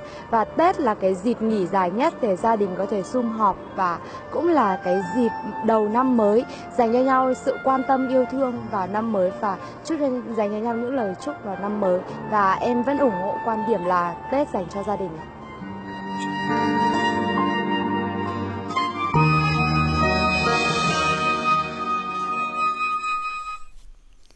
Dạ vâng ạ, anh vâng. Trọng Khương thân mến, chúng ta cũng vừa nghe qua một à, loạt những phỏng vấn mà Lê Thông cũng đã từng thực hiện về cái vấn đề đó là chúng ta nên đón Tết à, bằng việc là sẽ đi du lịch xa ừ. hay là chúng ta đón Tết truyền thống với gia vâng. đình. Vâng, nhiều luồng ý kiến tranh cãi đúng không ạ? Trong đó thì chúng ta thấy là phần đa thì mọi người đều nghĩ rằng là Tết là bên gia đình. Ừ. Thế nhưng một phần khác thì rộng mở hơn, có miễn là uh, miễn là cả gia đình cùng đi thì đi ừ. đâu cũng là nhà. Vâng. Đó là hai quan điểm. Thế nhưng cũng có thêm một quan điểm nữa mọi người đưa ra, đó chính là tôi nghĩ là tốt nhất là trong mấy ngày Tết cả năm 365 ngày mới có mấy ngày đoàn tụ đúng không vâng. ạ? Vâng. Anh Khương nghĩ sao về câu chuyện này? đối với bản thân trọng khương thì tôi uh, vẫn là một tôi nghiêng về cái uh, suy nghĩ truyền thống hơn đó là ngày tết thì chúng ta nếu có thể hãy dành hãy dành thời gian về với gia đình của mình uh, bởi vì uh, đúng là một năm uh, có đến 11 ừ, tháng là chúng ta gần 12 tháng chúng ta lăn lộn ở ngoài chúng ta đi uh, mưu sinh rồi. Chỉ có khoảng độ 7 ngày một tuần thôi chúng ta nghỉ tết. Uh, chúng ta trọng cương nghĩ rằng là chúng ta hãy dành thời gian để ừ, về bên gia đình của mình. Uh, không chỉ là những người thân quen của mình đâu mà chúng ta còn được là về thăm quê nữa. Uh, được xem sự thay đổi của quê hương mình này được uh, đi uh, gọi là đi qua từng con ngõ này đi thăm hỏi những người hàng xóm láng giềng. Đó là một cảm giác và một cảm xúc trọng cương nghĩ rằng là cũng rất là đáng trân trọng. Ờ, bởi vì là trong năm thì chúng ta trong những ngày còn lại trong năm chúng ta đi làm việc chúng ta cũng có những ngày nghỉ phép và chúng ta có thể là sắp xếp để đi du lịch cùng với bạn bè người thân khám phá những uh, vùng đất và những miền văn hóa khác thì hoàn toàn có thể. Uh, còn với dịp tết thì uh, đó là quan điểm của trọng khương là trọng khương rất là muốn được quay trở về với gia đình của mình. Vâng, ừ. có lẽ là đối với những người như anh Khương ừ. hay là như tôi thì có chung một quan điểm ừ. vì chúng ta làm ăn xa nhà mà đúng ừ. ạ, cho nên là chúng ta sẽ yêu thích cái cảm giác đó là được dạo bộ quanh từng khoảng sân ừ. đi qua nhà hàng xóm chào ới nhau một tiếng ừ. hỏi thăm nhau vì cả năm rồi mình có về được đâu vâng. nhất là do covid 19 thì uh, tôi biết nhiều người lao động thậm chí thời điểm này còn đang nâm nớp không biết là việc mình về quê thì có ảnh hưởng gì ừ. đến họ hàng hay gia đình không ừ. việc cách ly có khiến cho người ta cảm thấy buồn giàu hay không ừ. uh, tôi có đọc một bài báo gần nhất trên báo vn express và có được một cái đoạn uh, trả lời của một cái ờ, chị đó đi làm việc ở trong thành phố Thủ Dầu Một tỉnh Bình Dương ừ. về quê của mình là uh, xã Thiệu Khánh huyện Thiệu Hóa tỉnh Thanh Hóa chị có nói một câu đó là biết là mình về nhà phải cách ly thế nhưng mà vẫn về ừ. vẫn về thôi thì thà cách ly ở nhà vẫn hơn là ở chỗ khác vâng. miễn là được nhìn thấy bố mẹ của mình nhìn thấy làng xóm quê hương sau cả mấy năm trời lấy chồng xa quê vâng. đó uh, mong ước của người ta chỉ đơn giản như vậy thôi thế nhưng mà đó là một mong ước rất chính đáng đúng không ạ ừ. thế nhưng mà chúng ta hãy mở rộng ra một chút đi ạ uh, có thể là có nhiều quan điểm thứ hai mà lê thông muốn chia sẻ mà anh khương thấy xem như thế nào nhá ừ. đối với tôi thì tôi nghĩ rằng là nếu như mà chúng ta có một gia đình nhỏ ừ. uh, sau khi mà chúng ta đã sắp xếp được công việc của mình một cách ừ, gọi là thuận buồm xuôi gió rồi ừ. thì những ngày trước tết chúng ta sẽ về quê ừ. vâng coi như là chúng ta sẽ về quê trước tết và sau đó thì uh, uh, đón tết cùng với những người họ hàng thân yêu của mình sớm hơn một chút xíu. Ừ. sau đó mình sẽ về ngôi nhà nhỏ của mình vâng. lên kế hoạch cả nhà sẽ cùng đi du lịch đâu đó vài ngày. Ừ. đó cũng là cách để chúng ta lấy lại hứng khởi đổi mới cái tết của mình một chút ừ. xíu. Thế nhưng vẫn giữ được bản sắc. Tôi nghĩ rằng đó cũng là cách mà những gia đình hiện đại ngày nay họ cũng đang tận dụng để có thể dành khoảng thời gian riêng để nghỉ dưỡng sau một năm làm việc vất vả. Vâng. Uh, chắc chắn rồi ạ. Uh, nói chung là chúng ta còn phải tùy vào hoàn cảnh đúng không lê thông? Đối với tôi thì tôi đi làm xa nhà thì tôi rất là mong muốn được trở về quê hương của mình vào dịp Tết. Nhưng mà đúng là có những người họ không phải đi làm xa nhà. À, cả một năm rồi là họ ở cùng với gia đình của mình. Và Tết chính là một dịp ờ, để họ có thể là ờ, dành thời gian để tự thưởng cho bản thân của mình. Quả thực rằng là việc mà chúng ta đi uh, du lịch đến một vùng đất nào đó có thể là gần thôi nhưng mà cũng là một miền văn hóa khác. Chúng ta cùng khám phá và tận hưởng không khí Tết uh, ở một nơi khác biệt với quê hương của mình cũng là một điều khá là thú vị. Uh, khi mà cả một năm trời rồi mình ở nhà mình ở quê mình rồi thì uh, đó cũng là một ý tưởng khá là hay. Và như lê thông chia sẻ thì uh, nhiều gia đình trẻ hiện ngày nay cũng uh, có uh, cũng muốn hướng ngoại hơn một chút thì họ hoàn toàn có thể là sắp xếp về thăm gia đình của mình uh, về với ông bà tổ tiên vào trước ngày tết. Và sau đó thì đúng dịp tết thì mình có thể là sắp xếp đi đâu đó chỉ với chỉ những thành viên trong gia đình nhỏ của mình thôi để mình có thể tận hưởng trọn vẹn không khí đất trời ngày xuân đó cũng là một trải nghiệm rất là tuyệt vời. À, tuy nhiên thì uh, trong các gia đình thì trong mỗi gia đình thì đều có những bạn nhỏ cho nên là trọng khương nghĩ rằng là việc chúng ta lên kế hoạch để đi uh, đâu đó vào dịp tết đi du lịch vào dịp tết thì chúng ta cũng cần phải lên kế hoạch rất là kỹ lưỡng cần vâng. phải chuẩn bị rất là đầy đủ để tránh những uh, tình huống đáng tiếc có thể xảy ra mà khi dịp tết thì chúng ta cũng rất là khó có thể uh, kêu gọi được sự trợ giúp đúng không ạ? Vâng thế nhưng mà có một điều nữa tôi muốn chia sẻ cùng anh khương và quý vị thính giả thực ra là chúng ta còn trẻ chúng ta là gia đình trẻ chúng ta có thể sẵn sàng đi trải nghiệm ừ. thế nhưng mà có một cái vấn đề đó là uh, cái cảm giác mà chúng ta hãy đặt mình vào những người thân của mình đôi ừ. khi lại phải vòng lại một chút ừ. để chúng ta nhắc nhau để có thể chuyến đi của mình nó không bị uh, lăn tăn không ừ. không bị lo lắng hoặc là không bị cảm giác là làm cho người thân của mình chạnh lòng ừ. đó là vì sao ạ tại vì là nếu như mà đi du lịch vào ngày tết thì tôi muốn quý vị là chúng ta nếu được hãy nhấc điện thoại của mình lên gọi về cho người thân cái khoảnh khắc mà hạnh phúc nhất có lẽ là được chia sẻ cái niềm vui cùng với những người thân yêu của mình mà Tết thì thôi thì ví dụ như bố mẹ ờ, ông bà không thể lên trên thành phố để thăm con cái được Ừ.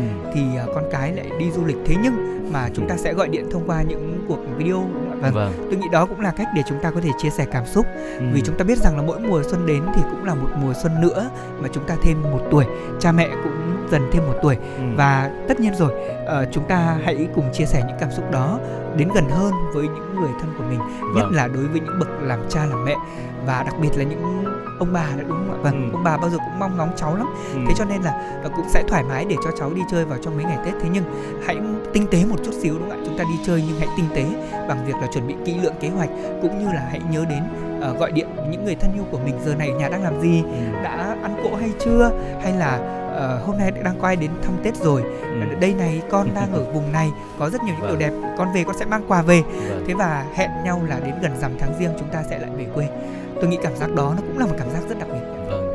À, và Trọng Khương thì nghĩ theo một hướng như thế này chúng ta có thể hoàn toàn là sắp xếp hài hòa được việc là chúng ta vừa về quê lại vừa đi du lịch trong dịp Tết. à, chúng ta có từ 7 đến 10 ngày nghỉ Tết thì uh, chúng ta hoàn toàn có thể là về quê đón giao thừa cùng uh, uh, gia đình của mình cùng người thân họ hàng của mình. uh, sau đó thì cho trẻ con được tận hưởng cảm giác không khí Tết khi mà chúng được lì xì đúng không ạ? Được nhận những món quà may mắn từ người lớn. Đó là một cảm giác mà nếu mà chúng ta ngay lập tức chúng ta đi du lịch vào dịp Tết thì đám trẻ của chúng ta sẽ không ờ, có được trải nghiệm đó. Ờ, sau khoảng mùng 1, mùng 2, mùng 3 thì ờ, chúng ta cùng với gia đình của mình tận hưởng trọn vẹn không khí Tết rồi thì đến mùng 5, mùng 6, mùng 7 chẳng hạn thì chúng ta sẽ dành thời gian để đi khám phá một vùng, vùng đất nào đó, chúng ta vẫn có thể là kịp trải nghiệm không khí Tết đúng không ạ? Và như vậy thì Trọng Khương nghĩ rằng là có vẻ là chọn cả đôi đường chọn cả đôi đường đấy ạ. Vâng và tôi Ừ. nghĩ rằng là mỗi người thì sẽ có một quan điểm sống khác nhau. Ở những người mà 365 ngày à, quây quần bên gia đình thì kỳ nghỉ Tết thì họ luôn muốn được đi đây đi đó đúng không ạ? Ừ. Còn những người mà cả năm dài tháng rộng nơi đất khách quê người rồi ờ, thì tất cả chúng ta là chỉ mong là xuân sang để có thể về quê. Thế nên là chúng ta đừng tranh cãi làm gì Vì đến cuối cùng thì có ai tìm được một lời giải thỏa đáng cho câu hỏi Đó là Tết nên ở nhà hay là đi du lịch xa Ừ. Quan trọng đó là Tết là tình thân Là để chúng ta có những khoảnh khắc thư giãn thoải mái sau một năm làm việc vất vả Và cũng xin được chúc quý vị chúng ta sẽ có những kế hoạch nghỉ Tết ờ, Thật là vui, thật là đầm ấm bên những người thân yêu của mình Cho dù ở đâu quý vị nhé còn bây giờ thì xin mời quý vị hãy cùng chúng tôi quay trở lại với không gian âm nhạc sau những chia sẻ vừa rồi. À, xin mời quý vị cùng lắng nghe ca khúc có tựa đề Xuống chợ mùa yêu. Sau ca khúc này thì hãy cùng quay trở lại với chúng tôi nhé. Chúng tôi sẽ tiếp tục chia sẻ đến với quý vị những thông tin thời sự đáng chú ý.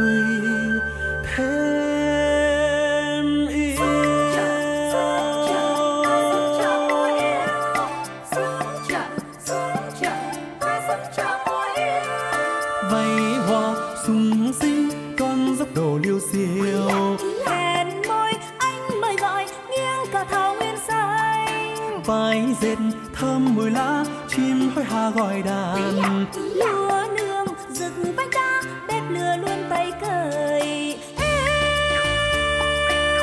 con mắt không đau ngắm nhau thỏa nhớ. Bàn tay chẳng lạc đan cài vần vương. Tạm biệt người thương hương trẻ sao xuyên. Thôi đừng quyến luyến xa rồi thêm yêu ngân ngẩn ngơ trong rừng người trên vai.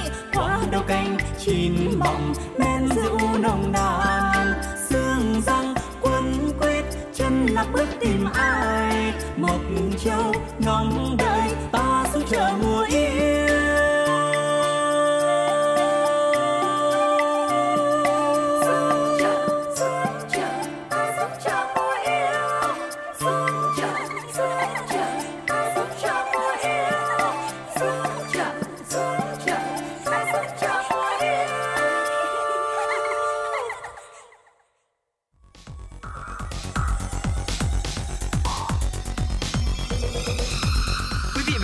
đang theo dõi kênh FM 96 MHz của đài phát thanh truyền hình Hà Nội. Hãy giữ sóng và tương tác với chúng tôi theo số điện thoại 024 3773 6688. FM 96 đồng hành trên mọi nẻo đường. Quý vị và các bạn thân mến, quay trở lại với chuyển động Hà Nội trưa. Xin mời quý vị cùng chúng tôi tiếp tục dành thời gian đến với một số thông tin thời sự đáng chú ý mà phóng viên mới cập nhật. Chiều hôm qua tại Hà Nội, Trung ương Đoàn Thanh niên Cộng sản Hồ Chí Minh và Tập đoàn Điện lực Việt Nam EVN tổ chức lễ ký kết thỏa thuận hợp tác giai đoạn 2022-2026.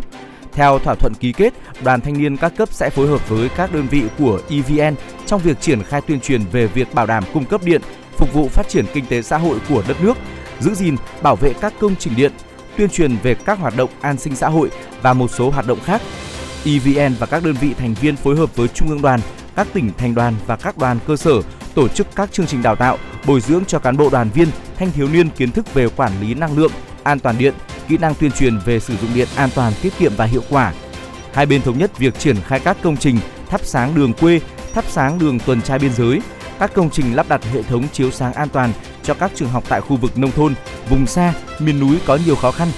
Việc ký kết thỏa thuận hợp tác giữa Trung ương đoàn EVN, giữa Trung ương đoàn và EVN không chỉ tăng cường hiệu quả hợp tác giữa hai bên mà còn góp phần triển khai thực hiện chương trình quốc gia về sử dụng năng lượng tiết kiệm và hiệu quả giai đoạn 2019-2030, nâng cao chất lượng công tác tuyên truyền, giáo dục cho đoàn viên, thanh niên. Thưa quý vị, ngày hôm qua, Cơ quan Phát triển Quốc tế Mỹ USAID và Bộ Kế hoạch Đầu tư chính thức khởi động dự án tăng cường năng lực cạnh tranh khu vực tư nhân Việt Nam. Theo ông Lê Mạnh Hùng, Cục trưởng Cục Phát triển Doanh nghiệp Bộ Kế hoạch Đầu tư, dự án trên được thực hiện trong 5 năm từ 2020 đến 2025 với nguồn vốn 36 triệu đô la Mỹ do USAID tài trợ. Dự án hướng tới mục tiêu tăng cường năng lực cạnh tranh cho các doanh nghiệp nhỏ và đang tăng trưởng của Việt Nam, bao gồm các doanh nghiệp do phụ nữ và nhóm yếu thế làm chủ thông qua các hỗ trợ tăng cường chiến lược phát triển doanh nghiệp, ứng dụng công nghệ mới và tiếp cận thị trường. Dự án này cũng sẽ thu hút và huy động nguồn lực từ khu vực tư nhân nhằm thiết lập các quan hệ đối tác giá trị chung và xây dựng các giải pháp dẫn đầu thị trường. Bên cạnh đó, dự án cũng hợp tác với các đối tác tư nhân tại địa phương, đơn vị hỗ trợ phát triển doanh nghiệp, nhà đầu tư nước ngoài và các công ty hàng đầu ở trong nước quốc tế, cũng như hỗ trợ các dự án nhỏ đang tăng trưởng. Bên cạnh đó, dự án cũng sẽ khuyến khích thực hiện các giải pháp nhằm tận dụng thế mạnh đội ngũ nhân tài người Việt, bao gồm cả việc khuyến khích các sản phẩm, dịch vụ, công nghệ, giải pháp của người Việt nhằm góp phần cải thiện môi trường kinh doanh nói chung. Bộ Tài chính đang dự thảo quy định các nhóm hàng hóa dịch vụ đang áp dụng mức thuế suất thuế giá trị gia tăng 10% sẽ được giảm xuống còn 8% nhằm vực dậy nền kinh tế đang khó khăn vì dịch Covid-19. Theo các chuyên gia kinh tế, với đề xuất giảm thuế giá trị gia tăng từ 10% xuống 8% sẽ thúc đẩy sản xuất kinh doanh, tiêu dùng, góp phần phục hồi kinh tế sau dịch bệnh, nhưng phải có giải pháp để đảm bảo người tiêu dùng được hưởng lợi từ chính sách giảm thuế này.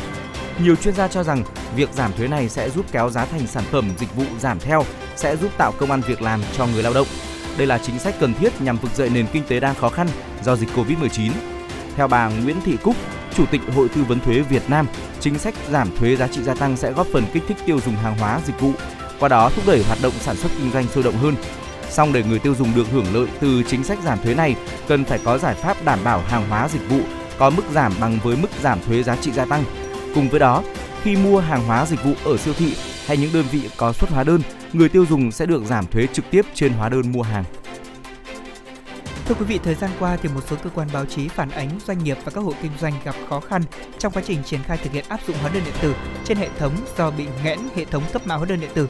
Theo Tổng cục Thuế thì ngay sau khi tiếp nhận thông tin này, lãnh đạo của Tổng cục đã trực tiếp chỉ đạo trung tâm điều hành hóa đơn điện tử của Tổng cục Thuế và Cục Công nghệ Thông tin Tổng cục Thuế phối hợp với các trung tâm 6 khu vực cục thuế địa phương khẩn trương giả soát, báo cáo nhanh Tổng cục. Đồng thời các cục thuế địa phương phối hợp chặt chẽ cùng với các đơn vị cung cấp dịch vụ triển khai giả soát và nắm bắt thêm những thông tin vướng mắc từ các doanh nghiệp và người nộp thuế để có phương án hỗ trợ kịp thời. Đồng thời, Tổng cục Thuế yêu cầu sau khi giả soát các vướng mắc và đưa ra những giải pháp khắc phục thì các cục vụ đơn vị chức năng phải kịp thời triển khai các giải pháp để các cục thuế địa phương phối hợp với người nộp thuế tổ chức thực hiện. Thưa quý vị, vừa rồi là một số thông tin chúng tôi đã cập nhật và gửi đến quý vị. Và ngay sau đây thì xin mời quý vị hãy cùng tiếp tục trở lại với không gian âm nhạc. Mời quý vị lắng nghe ca khúc ờ, rất là nhẹ nhàng có tựa đề Và tôi cũng yêu em qua tiếng hát của nam ca sĩ Lê Hiếu.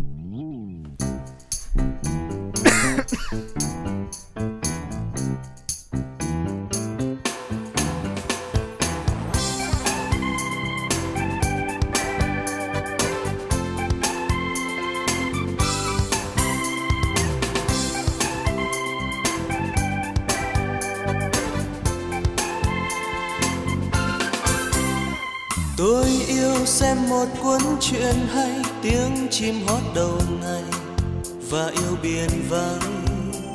Tôi yêu ly cà phê buổi sáng, con đường ngập lá vàng. Tôi yêu hương vị tết ngày xưa, mái tranh dưới hàng dừa và yêu trẻ thơ. Bữa cơm, canh cà và điếu thuốc giấc ngủ không mộng mị và tôi cũng yêu em. Và tôi cũng yêu em. Và tôi cũng yêu em.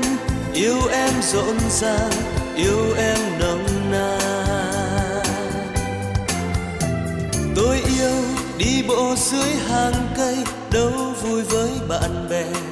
Và ly rượu ngon, tôi yêu trong nhà nhiều cây lá, tôi yêu những người già. Tôi yêu những gì đến tự nhiên, những câu nói thành thật. Và yêu ngày nắng. Tôi yêu mặc jean và áo trắng, yêu trăng sáng ngày rằm. Và tôi cũng yêu em. Và tôi cũng yêu em. Và tôi yêu em rộn ràng yêu em nồng nàn yêu em chứa chan.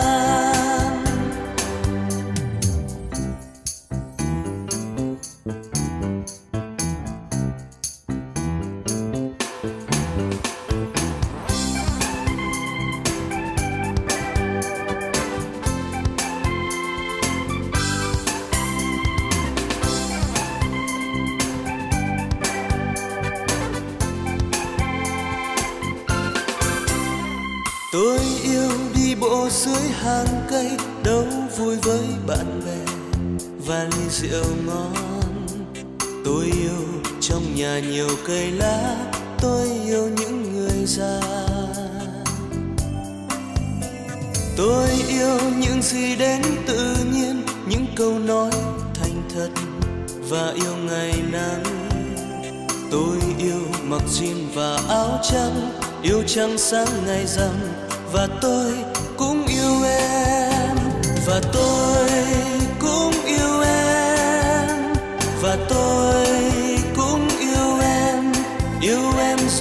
rộn yêu em nồng nàn yêu em chứa chan.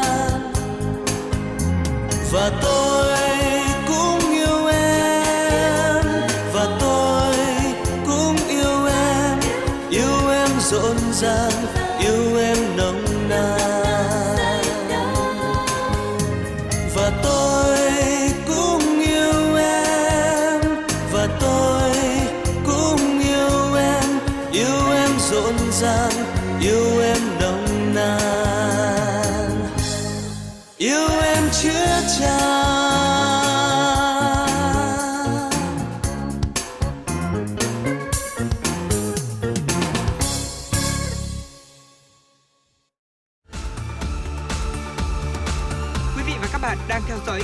FM 96 MHz của đài phát thanh truyền hình Hà Nội. Hãy giữ sóng và tương tác với chúng tôi theo số điện thoại 024 3773 6688. FM 96 đồng hành trên mọi nẻo đường.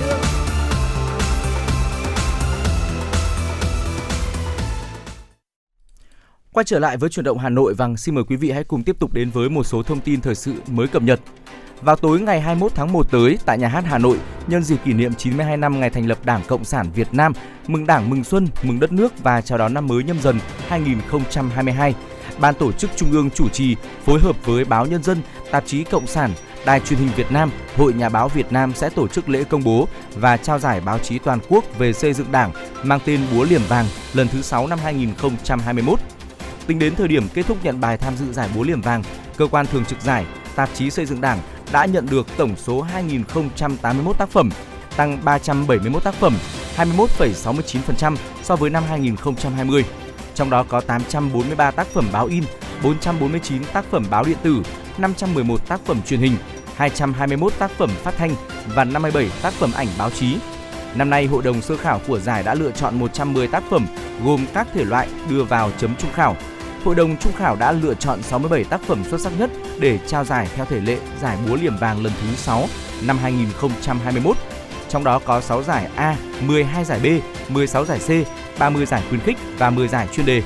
Ban chỉ đạo, ban tổ chức giải đã quyết định khen thưởng 3 cơ quan báo chí có sản phẩm truyền thông sáng tạo, tuyên truyền về xây dựng Đảng và 15 đơn vị là ban tuyên giáo, ban tổ chức cấp ủy và cơ quan báo chí có thành tích xuất sắc trong việc tổ chức tuyên truyền hưởng ứng giải búa liềm vàng. Đồng thời quyết định lựa chọn 3 nhân vật tiêu biểu trong tác phẩm báo chí đoạt giải để khen thưởng. Thưa quý vị, ngày hôm qua Bộ Y tế có công văn về việc chấn chỉnh công tác chăm sóc phụ nữ có thai, trẻ sơ sinh trong bối cảnh dịch bệnh Covid-19. Theo Bộ Y tế thì gần đây tại các cơ sở y tế của một số tỉnh thành phố có hiện tượng đó là đùn đẩy, từ chối phụ nữ có thai đến khám thai và sinh con nếu có kết quả dương tính với SARS-CoV-2. Để có thể chấn chỉnh tình trạng này, Bộ Y tế yêu cầu các sở y tế tỉnh thành phố, các bệnh viện trực thuộc Bộ Y tế cung cấp dịch vụ khám thai, đỡ đẻ, chăm sóc sơ sinh, thực hiện theo đúng hướng dẫn tạm thời về dự phòng và xử trí COVID-19 ở phụ nữ mang thai, trẻ sơ sinh phù hợp với điều kiện thực tế của địa phương cũng như của cơ sở y tế. Các bệnh viện bảo đảm phân luồng có khu khám chăm sóc điều trị riêng cho phụ nữ mang thai nhiễm Covid-19, tuyệt đối không được đùn đẩy từ chối khám chăm sóc cho phụ nữ có thai nhiễm Covid-19. Trong trường hợp cần thiết thì cần tư vấn rõ ràng, phối hợp chuyển thai phụ tới cơ sở điều trị Covid-19 của địa phương hoặc liên hệ với bệnh viện được Bộ Y tế phân công để hỗ trợ về chuyên môn kỹ thuật. Cũng theo Bộ Y tế, các bệnh viện được bộ phận công chỉ đạo tuyến trong lĩnh vực khám chữa bệnh chuyên ngành về sản phụ khoa được thành lập, duy trì kíp gồm đầy đủ các chuyên khoa như là sản khoa, sơ sinh, gây mê hồi sức để sẵn sàng hỗ trợ các cơ sở cách ly tập trung và bệnh viện tuyến dưới khi thực sự cần thiết. Thưa quý vị, Sở Du lịch Hà Nội cho biết đơn vị đang phối hợp với các sở, ngành địa phương triển khai công tác thanh tra, kiểm tra, bảo đảm an ninh an toàn cho khách du lịch, giữ gìn môi trường du lịch của thủ đô an toàn trong dịp Tết Nguyên đán 2022. Bên cạnh việc yêu cầu các đơn vị kinh doanh du lịch phải bảo đảm thực hiện các biện pháp phòng chống dịch đúng quy định, đón khách an toàn, Sở Du lịch sẽ tăng cường kiểm tra giám sát tại các điểm tham quan du lịch trên địa bàn thành phố, sẵn sàng mọi phương án xử lý khi phát hiện trường hợp nghi nhiễm COVID-19, phản ứng kịp thời khi có tình huống xảy ra, bảo đảm thích ứng với bối cảnh tình hình dịch COVID-19. Ngoài ra, để hỗ trợ thông tin, tiếp nhận phản ánh của du khách, Sở Du lịch tiếp tục phối hợp với Tập đoàn Bưu chính Viễn thông Việt Nam VNPT Hà Nội duy trì tổng đài đường dây nóng 1800 55 6896, phối hợp với xí nghiệp xe buýt Yên Viên và công ty cổ phần du lịch Việt Nam duy trì quầy thông tin hỗ trợ khách du lịch trên phố Lê Thạch và số 28 Hàng Dầu. Thưa quý vị, chiều ngày hôm qua, theo tin từ Bệnh viện Đa khoa huyện Thạch Thất, bệnh viện đang phối hợp cùng với Công an huyện Thạch Thất điều tra nghi vấn bé gái DNA 3 tuổi ở xã Canh Nậu huyện Thạch Thất bị bạo hành. Hiện tại thì bé A đang được điều trị tại khoa hồi sức nhi của Bệnh viện Đa khoa Sanh Pôn trong tình trạng nguy kịch. Các biểu hiện lâm sàng cho thấy bé bị viêm màng não do nhiễm trùng, khả năng do dị vật trong hộp sọ gây ra. Nhận định về tình trạng sức khỏe của bệnh nhi, các bác sĩ cho biết tiên lượng hiện nay rất nặng, khả năng sống của cháu bé là rất thấp. Trước đó vào cuối giờ chiều ngày 17 tháng 1, bé A được mẹ đưa đến cấp cứu tại bệnh viện đa khoa huyện Thạch Thất trong tình trạng hôn mê, co giật toàn thân. Các bác sĩ đã cấp cứu đặt ống nội khí quản cho bé gái này. Trong quá trình cấp cứu, hình ảnh chụp phim đã cho thấy có hình ảnh lạ giống như là đinh đóng gỗ ghim trong hộp sọ. Ngoài ra, quá trình thăm khám, bác sĩ phát hiện cánh tay phải của bé đã được bó bột trong 2 tuần. Sau khi cấp cứu, bệnh viện đa khoa huyện Thạch Thất đã chuyển bệnh nhi lên bệnh viện đa khoa Sanh Pôn. Và tại đây thì bé tiếp tục được chụp cắt lớp và phát hiện có 9 dị vật ở trong hộp sọ hình dạng giống như đinh gỗ ghim đâm vào tổ chức não. Đến cuối giờ chiều ngày hôm qua 18 tháng 1, bé A đang điều trị tại khoa hồi sức nhi của bệnh viện đa khoa Sanh Pôn trong tình trạng rất nguy kịch. Theo đại diện của bệnh viện đa khoa Thạch Thất thì ngay sau khi nắm bắt được thông tin này, bệnh viện đã sâu chuỗi lại bệnh án của bé. Theo đó, khoảng 3 tháng trước, bệnh nhi này từng bị hôn mê vì ngộ độc thuốc trừ sâu, đưa lên cấp cứu rồi gia đình lại chuyển lên bệnh viện nhi trung ương. Sau đó được khoảng 2 tháng, bé đã phải nhập viện vì có dị vật đường tiêu hóa. Được biết, trước khi nhập viện lần này khoảng 5 ngày, bệnh nhi đau tai và được gia đình mua thuốc cho uống. Hai ngày hôm sau thì bé xuất hiện tình trạng nôn ngày 3 lần. Trước khi vào viện 30 phút, bé nôn thêm một lần và bắt đầu lơ mơ. Được mẹ đưa vào viện cấp cứu thì đã hôn mê, co giật. Nhận thấy những dấu hiệu bất thường, theo quy trình, bệnh viện đa khoa huyện Thạch Thất đã trình báo lên công an huyện, ủy ban dân huyện Thạch Thất và phòng lao động thương binh xã hội Ngày hôm qua, công an huyện Thạch Thất đã đến bệnh viện Thạch Thất và bệnh viện đa khoa Sanh Pôn để tìm hiểu về sự việc có liên quan này. Thưa quý vị, ngày hôm qua, Công an huyện Thanh Oai, Hà Nội đã khởi tố vụ án, khởi tố bị can đối với Nguyễn Văn Son, sinh năm 1986, trú tại huyện Thường Tín, Hà Nội, để điều tra về hành vi tàng trữ hàng cấm. Chiều mùng 5 tháng 1 năm 2022, từ nguồn tin của quần chúng nhân dân, lực lượng công an đã kiểm tra hành chính xe ô tô biển kiểm soát 30E 33963 do Nguyễn Văn Son điều khiển đang dừng đỗ trên địa bàn, phát hiện bên trong xe có hai hộp pháo và hai dây pháo nổ. Đối tượng khai nhận đang mang số pháo này đi tặng bạn ở huyện Thanh Oai thì bị bắt giữ. Thực hiện lệnh khám xét nhà của đối tượng ở thôn Đông Duyên, xã Tô Hiệu, huyện Thường Tín, lực lượng chức năng tiếp tục phát hiện nhiều loại pháo nổ, pháo hoa nổ gồm dây pháo các loại, hộp pháo dạng pháo giàn và pháo diêm. Tổng trọng lượng số pháo bị thu giữ gần 12,6 kg. Bên cạnh đó, cơ quan công an còn phát hiện một khẩu súng săn có in chữ Air Force 15 viên đạn và nhiều linh kiện lắp ráp súng trong nhà đối tượng. Son khai nhận mua số pháo trên qua mạng xã hội với giá 5 triệu đồng để sử dụng và đem biếu trong dịp Tết. Vụ việc đang được điều tra mở rộng. Vâng thưa quý vị, đó là một số những thông tin thời sự đáng chú ý mà chúng tôi vừa cập nhật trong truyền động Hà Nội ngày hôm nay. Còn bây giờ chúng ta sẽ cùng đến với một trong số những thông tin mà chúng tôi chia sẻ đến quý vị về những món ngon lạ miệng thay đổi khẩu vị cho ngày Tết sắp tới của gia đình mình quý vị nhé. Thưa quý vị và các bạn, Tết Nguyên đán là ngày lễ truyền thống của Việt Nam, là khoảng thời gian những người thân trong gia đình quây quần trò chuyện bên mâm cơm ấm cúng và cùng nhau đón chào một năm mới tốt đẹp hơn.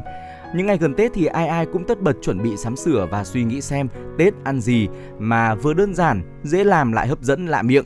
Bên cạnh những món ăn truyền thống như là bánh trưng, giò chả, hành muối thì ngày nay chúng ta có thể chế biến hoặc là biến tấu ngay từ những nguyên liệu quen thuộc để có được những món ăn ngon, một uh, bàn cơm, bàn tiệc thật là độc đáo và ấn tượng. Ở hôm nay thì chúng ta chúng tôi sẽ cùng gợi ý cho quý vị thính giả thực đơn một vài món ngon lạ miệng cho mâm cơm ngày Tết nhé. Vâng, ờ, thưa quý vị có lẽ là món đầu tiên mà rất là quen thuộc có thể là quý vị đã từng làm rồi đấy ạ đó là chả thịt gà. Vâng món ăn đầu tiên chúng tôi muốn nói đó là chả thịt gà. Thông thường thì mọi người chỉ ăn các loại ờ, chả làm từ heo này từ bò từ trâu. Thế nhưng mà chả làm từ thịt gà thì chắc chắn là mới lạ. À, tôi còn nhớ là trên tiktok ạ có các bạn à, làm à, ở những cái công việc liên quan đến à, huấn luyện viên về Ừ. thể hình và chế độ ăn uống thì cũng có Ừ. đưa ra cái món này rồi Vâng. thế mà tôi cũng chưa thử nhưng mà được biết là món này cũng rất là dễ làm mâm cơm của chúng ta trong ngày tết cũng sẽ vô cùng hấp dẫn với những miếng chả thịt gà thơm lừng mùi thịt và hương vị đặc trưng của nấm hương ở khi thưởng thức thì các bạn sẽ cảm nhận được hương vị ngọt của thịt đậm đà và một chút ngậy của nấm. Và không những vậy đâu ạ các bạn cũng có thể chế biến món chả gà lá lốt để chiêu đãi mọi người. Đây chắc chắn cũng là một món ăn lạ miệng đưa cơm và tôi nghĩ rằng sẽ là một sự lựa chọn rất hấp dẫn cho ngày tết của Ừ. chúng ta. Ờ, và cũng là nguyên liệu từ gà thì chúng ta có món gà chiên mắm. Đây là một món mà ăn vặt trọng khương thấy rằng rằng là được rất là nhiều các bạn trẻ Chính yêu xác thích nhưng mà ở trên mâm cỗ ngày Tết thì rất là ít khi thấy có đúng không ạ? Vâng ạ. Ờ, các quý vị và các bạn thân mến, mâm cơm ngày Tết từ xưa đến nay thì vốn là không bao giờ thiếu những món ăn từ thịt gà rồi. Nhưng mà ngoài những món ăn quen thuộc như là gà luộc, gà chiên thì chúng ta hoàn toàn có thể làm mới khẩu vị của mình bằng gà chiên mắm. Một đĩa gà chiên vàng ruộm thơm lừng sẽ khiến cho mâm cơm thêm hấp dẫn hơn. À, cách chế biến thì cũng dễ dàng và nhanh chóng thôi. Chúng ta chỉ cần sử dụng nguyên liệu chính là cánh gà hoặc là đùi gà, tẩm ướp gia vị, đường, nước mắm, tỏi rồi đem chiên cùng với nước tương. Khi chiên thì chúng ta cần chú ý đảo đều tay để gà không bị cháy là được. Vâng, à, trong số các món ăn ở đây thì tôi thấy là có một số món ăn mà Lê Thông muốn giới thiệu ngay. Đó là món gân bò chua ngọt. Món này thực sự là không chỉ là một món ăn thông thường mà nó là một món nhậu phải nói rằng là Vâng. các quý ông chắc chắn sẽ rất yêu thích. Vâng. Ờ, thưa quý vị, món ăn được chế biến từ thịt bò thì chắc chắn là không còn xa lạ với nhiều người. Ừ. Thế nhưng mà món gân bò chua ngọt này sẽ khiến cho chúng ta cảm thấy là vô cùng thích thú. Ừ. bởi vì à, món ăn sẽ giúp cho chúng ta cân bằng với những món đồ nếp này hay là những đồ chiên xào nhiều dầu mỡ. Chắc chắn chúng ta sẽ ấn tượng với hương vị đặc trưng của món ăn này. Ở một chút chua chua ngọt ngọt lại thêm cay cay nơi đầu lưỡi nhờ gia vị cũng như là giòn sần sật của gân bò. Và gân bò bây giờ tôi thấy người ta còn ngâm với cả rau à, tiến vua anh Khương. Vâng. Mà rau tiến vua thì ăn nữa thì cũng rất là ngon Chính xác phải nói rằng là sinh ra hợp hợp nhau đúng không ạ Vâng, tôi cũng đã được thưởng thức món ăn đó rồi và quả thực ngày Tết nếu mà chúng ta có món ăn đó gọi là gân bò là, ờ, chúng ta làm cùng với rau tiến vua ấy thì cảm giác là nó sẽ thanh đạm hơn rất là nhiều. Ờ, tiếp theo thì xin được giới thiệu đến quý vị thính giả một món ăn có tên gọi là tôm xào hạt điều. Nếu mà chúng ta đã quá quen thuộc đến nhàm chán với những món tôm hấp, tôm chiên rồi ấy, thì hãy thử ngay món tôm xào hạt điều cho mâm cơm ngày Tết ạ. À, thưa quý vị, nguyên liệu chế biến thì cũng rất là dễ tìm bởi vì đều là những thứ gần gũi, đó là tôm này, là hạt điều, súp lơ, hành tây, cà rốt, gạo lứt, tỏi và những loại gia vị khác nữa. À, cách chế biến tương đối là đơn giản như là những món xào khác. À, sau khi mà chúng ta sơ chế nguyên liệu, chúng ta chỉ cần ướp tôm rồi xào cùng với hạt điều thôi. Sau đó thì cho các loại rau vào xào cùng đến khi mà mọi thứ đều vừa chín tới là có thể bày món rồi. Ở khi mà thưởng thức thì chúng ta sẽ cảm nhận được hương vị tươi ngon của tôm và độ ngậy của hạt điều hòa quyện cùng với những thứ khác.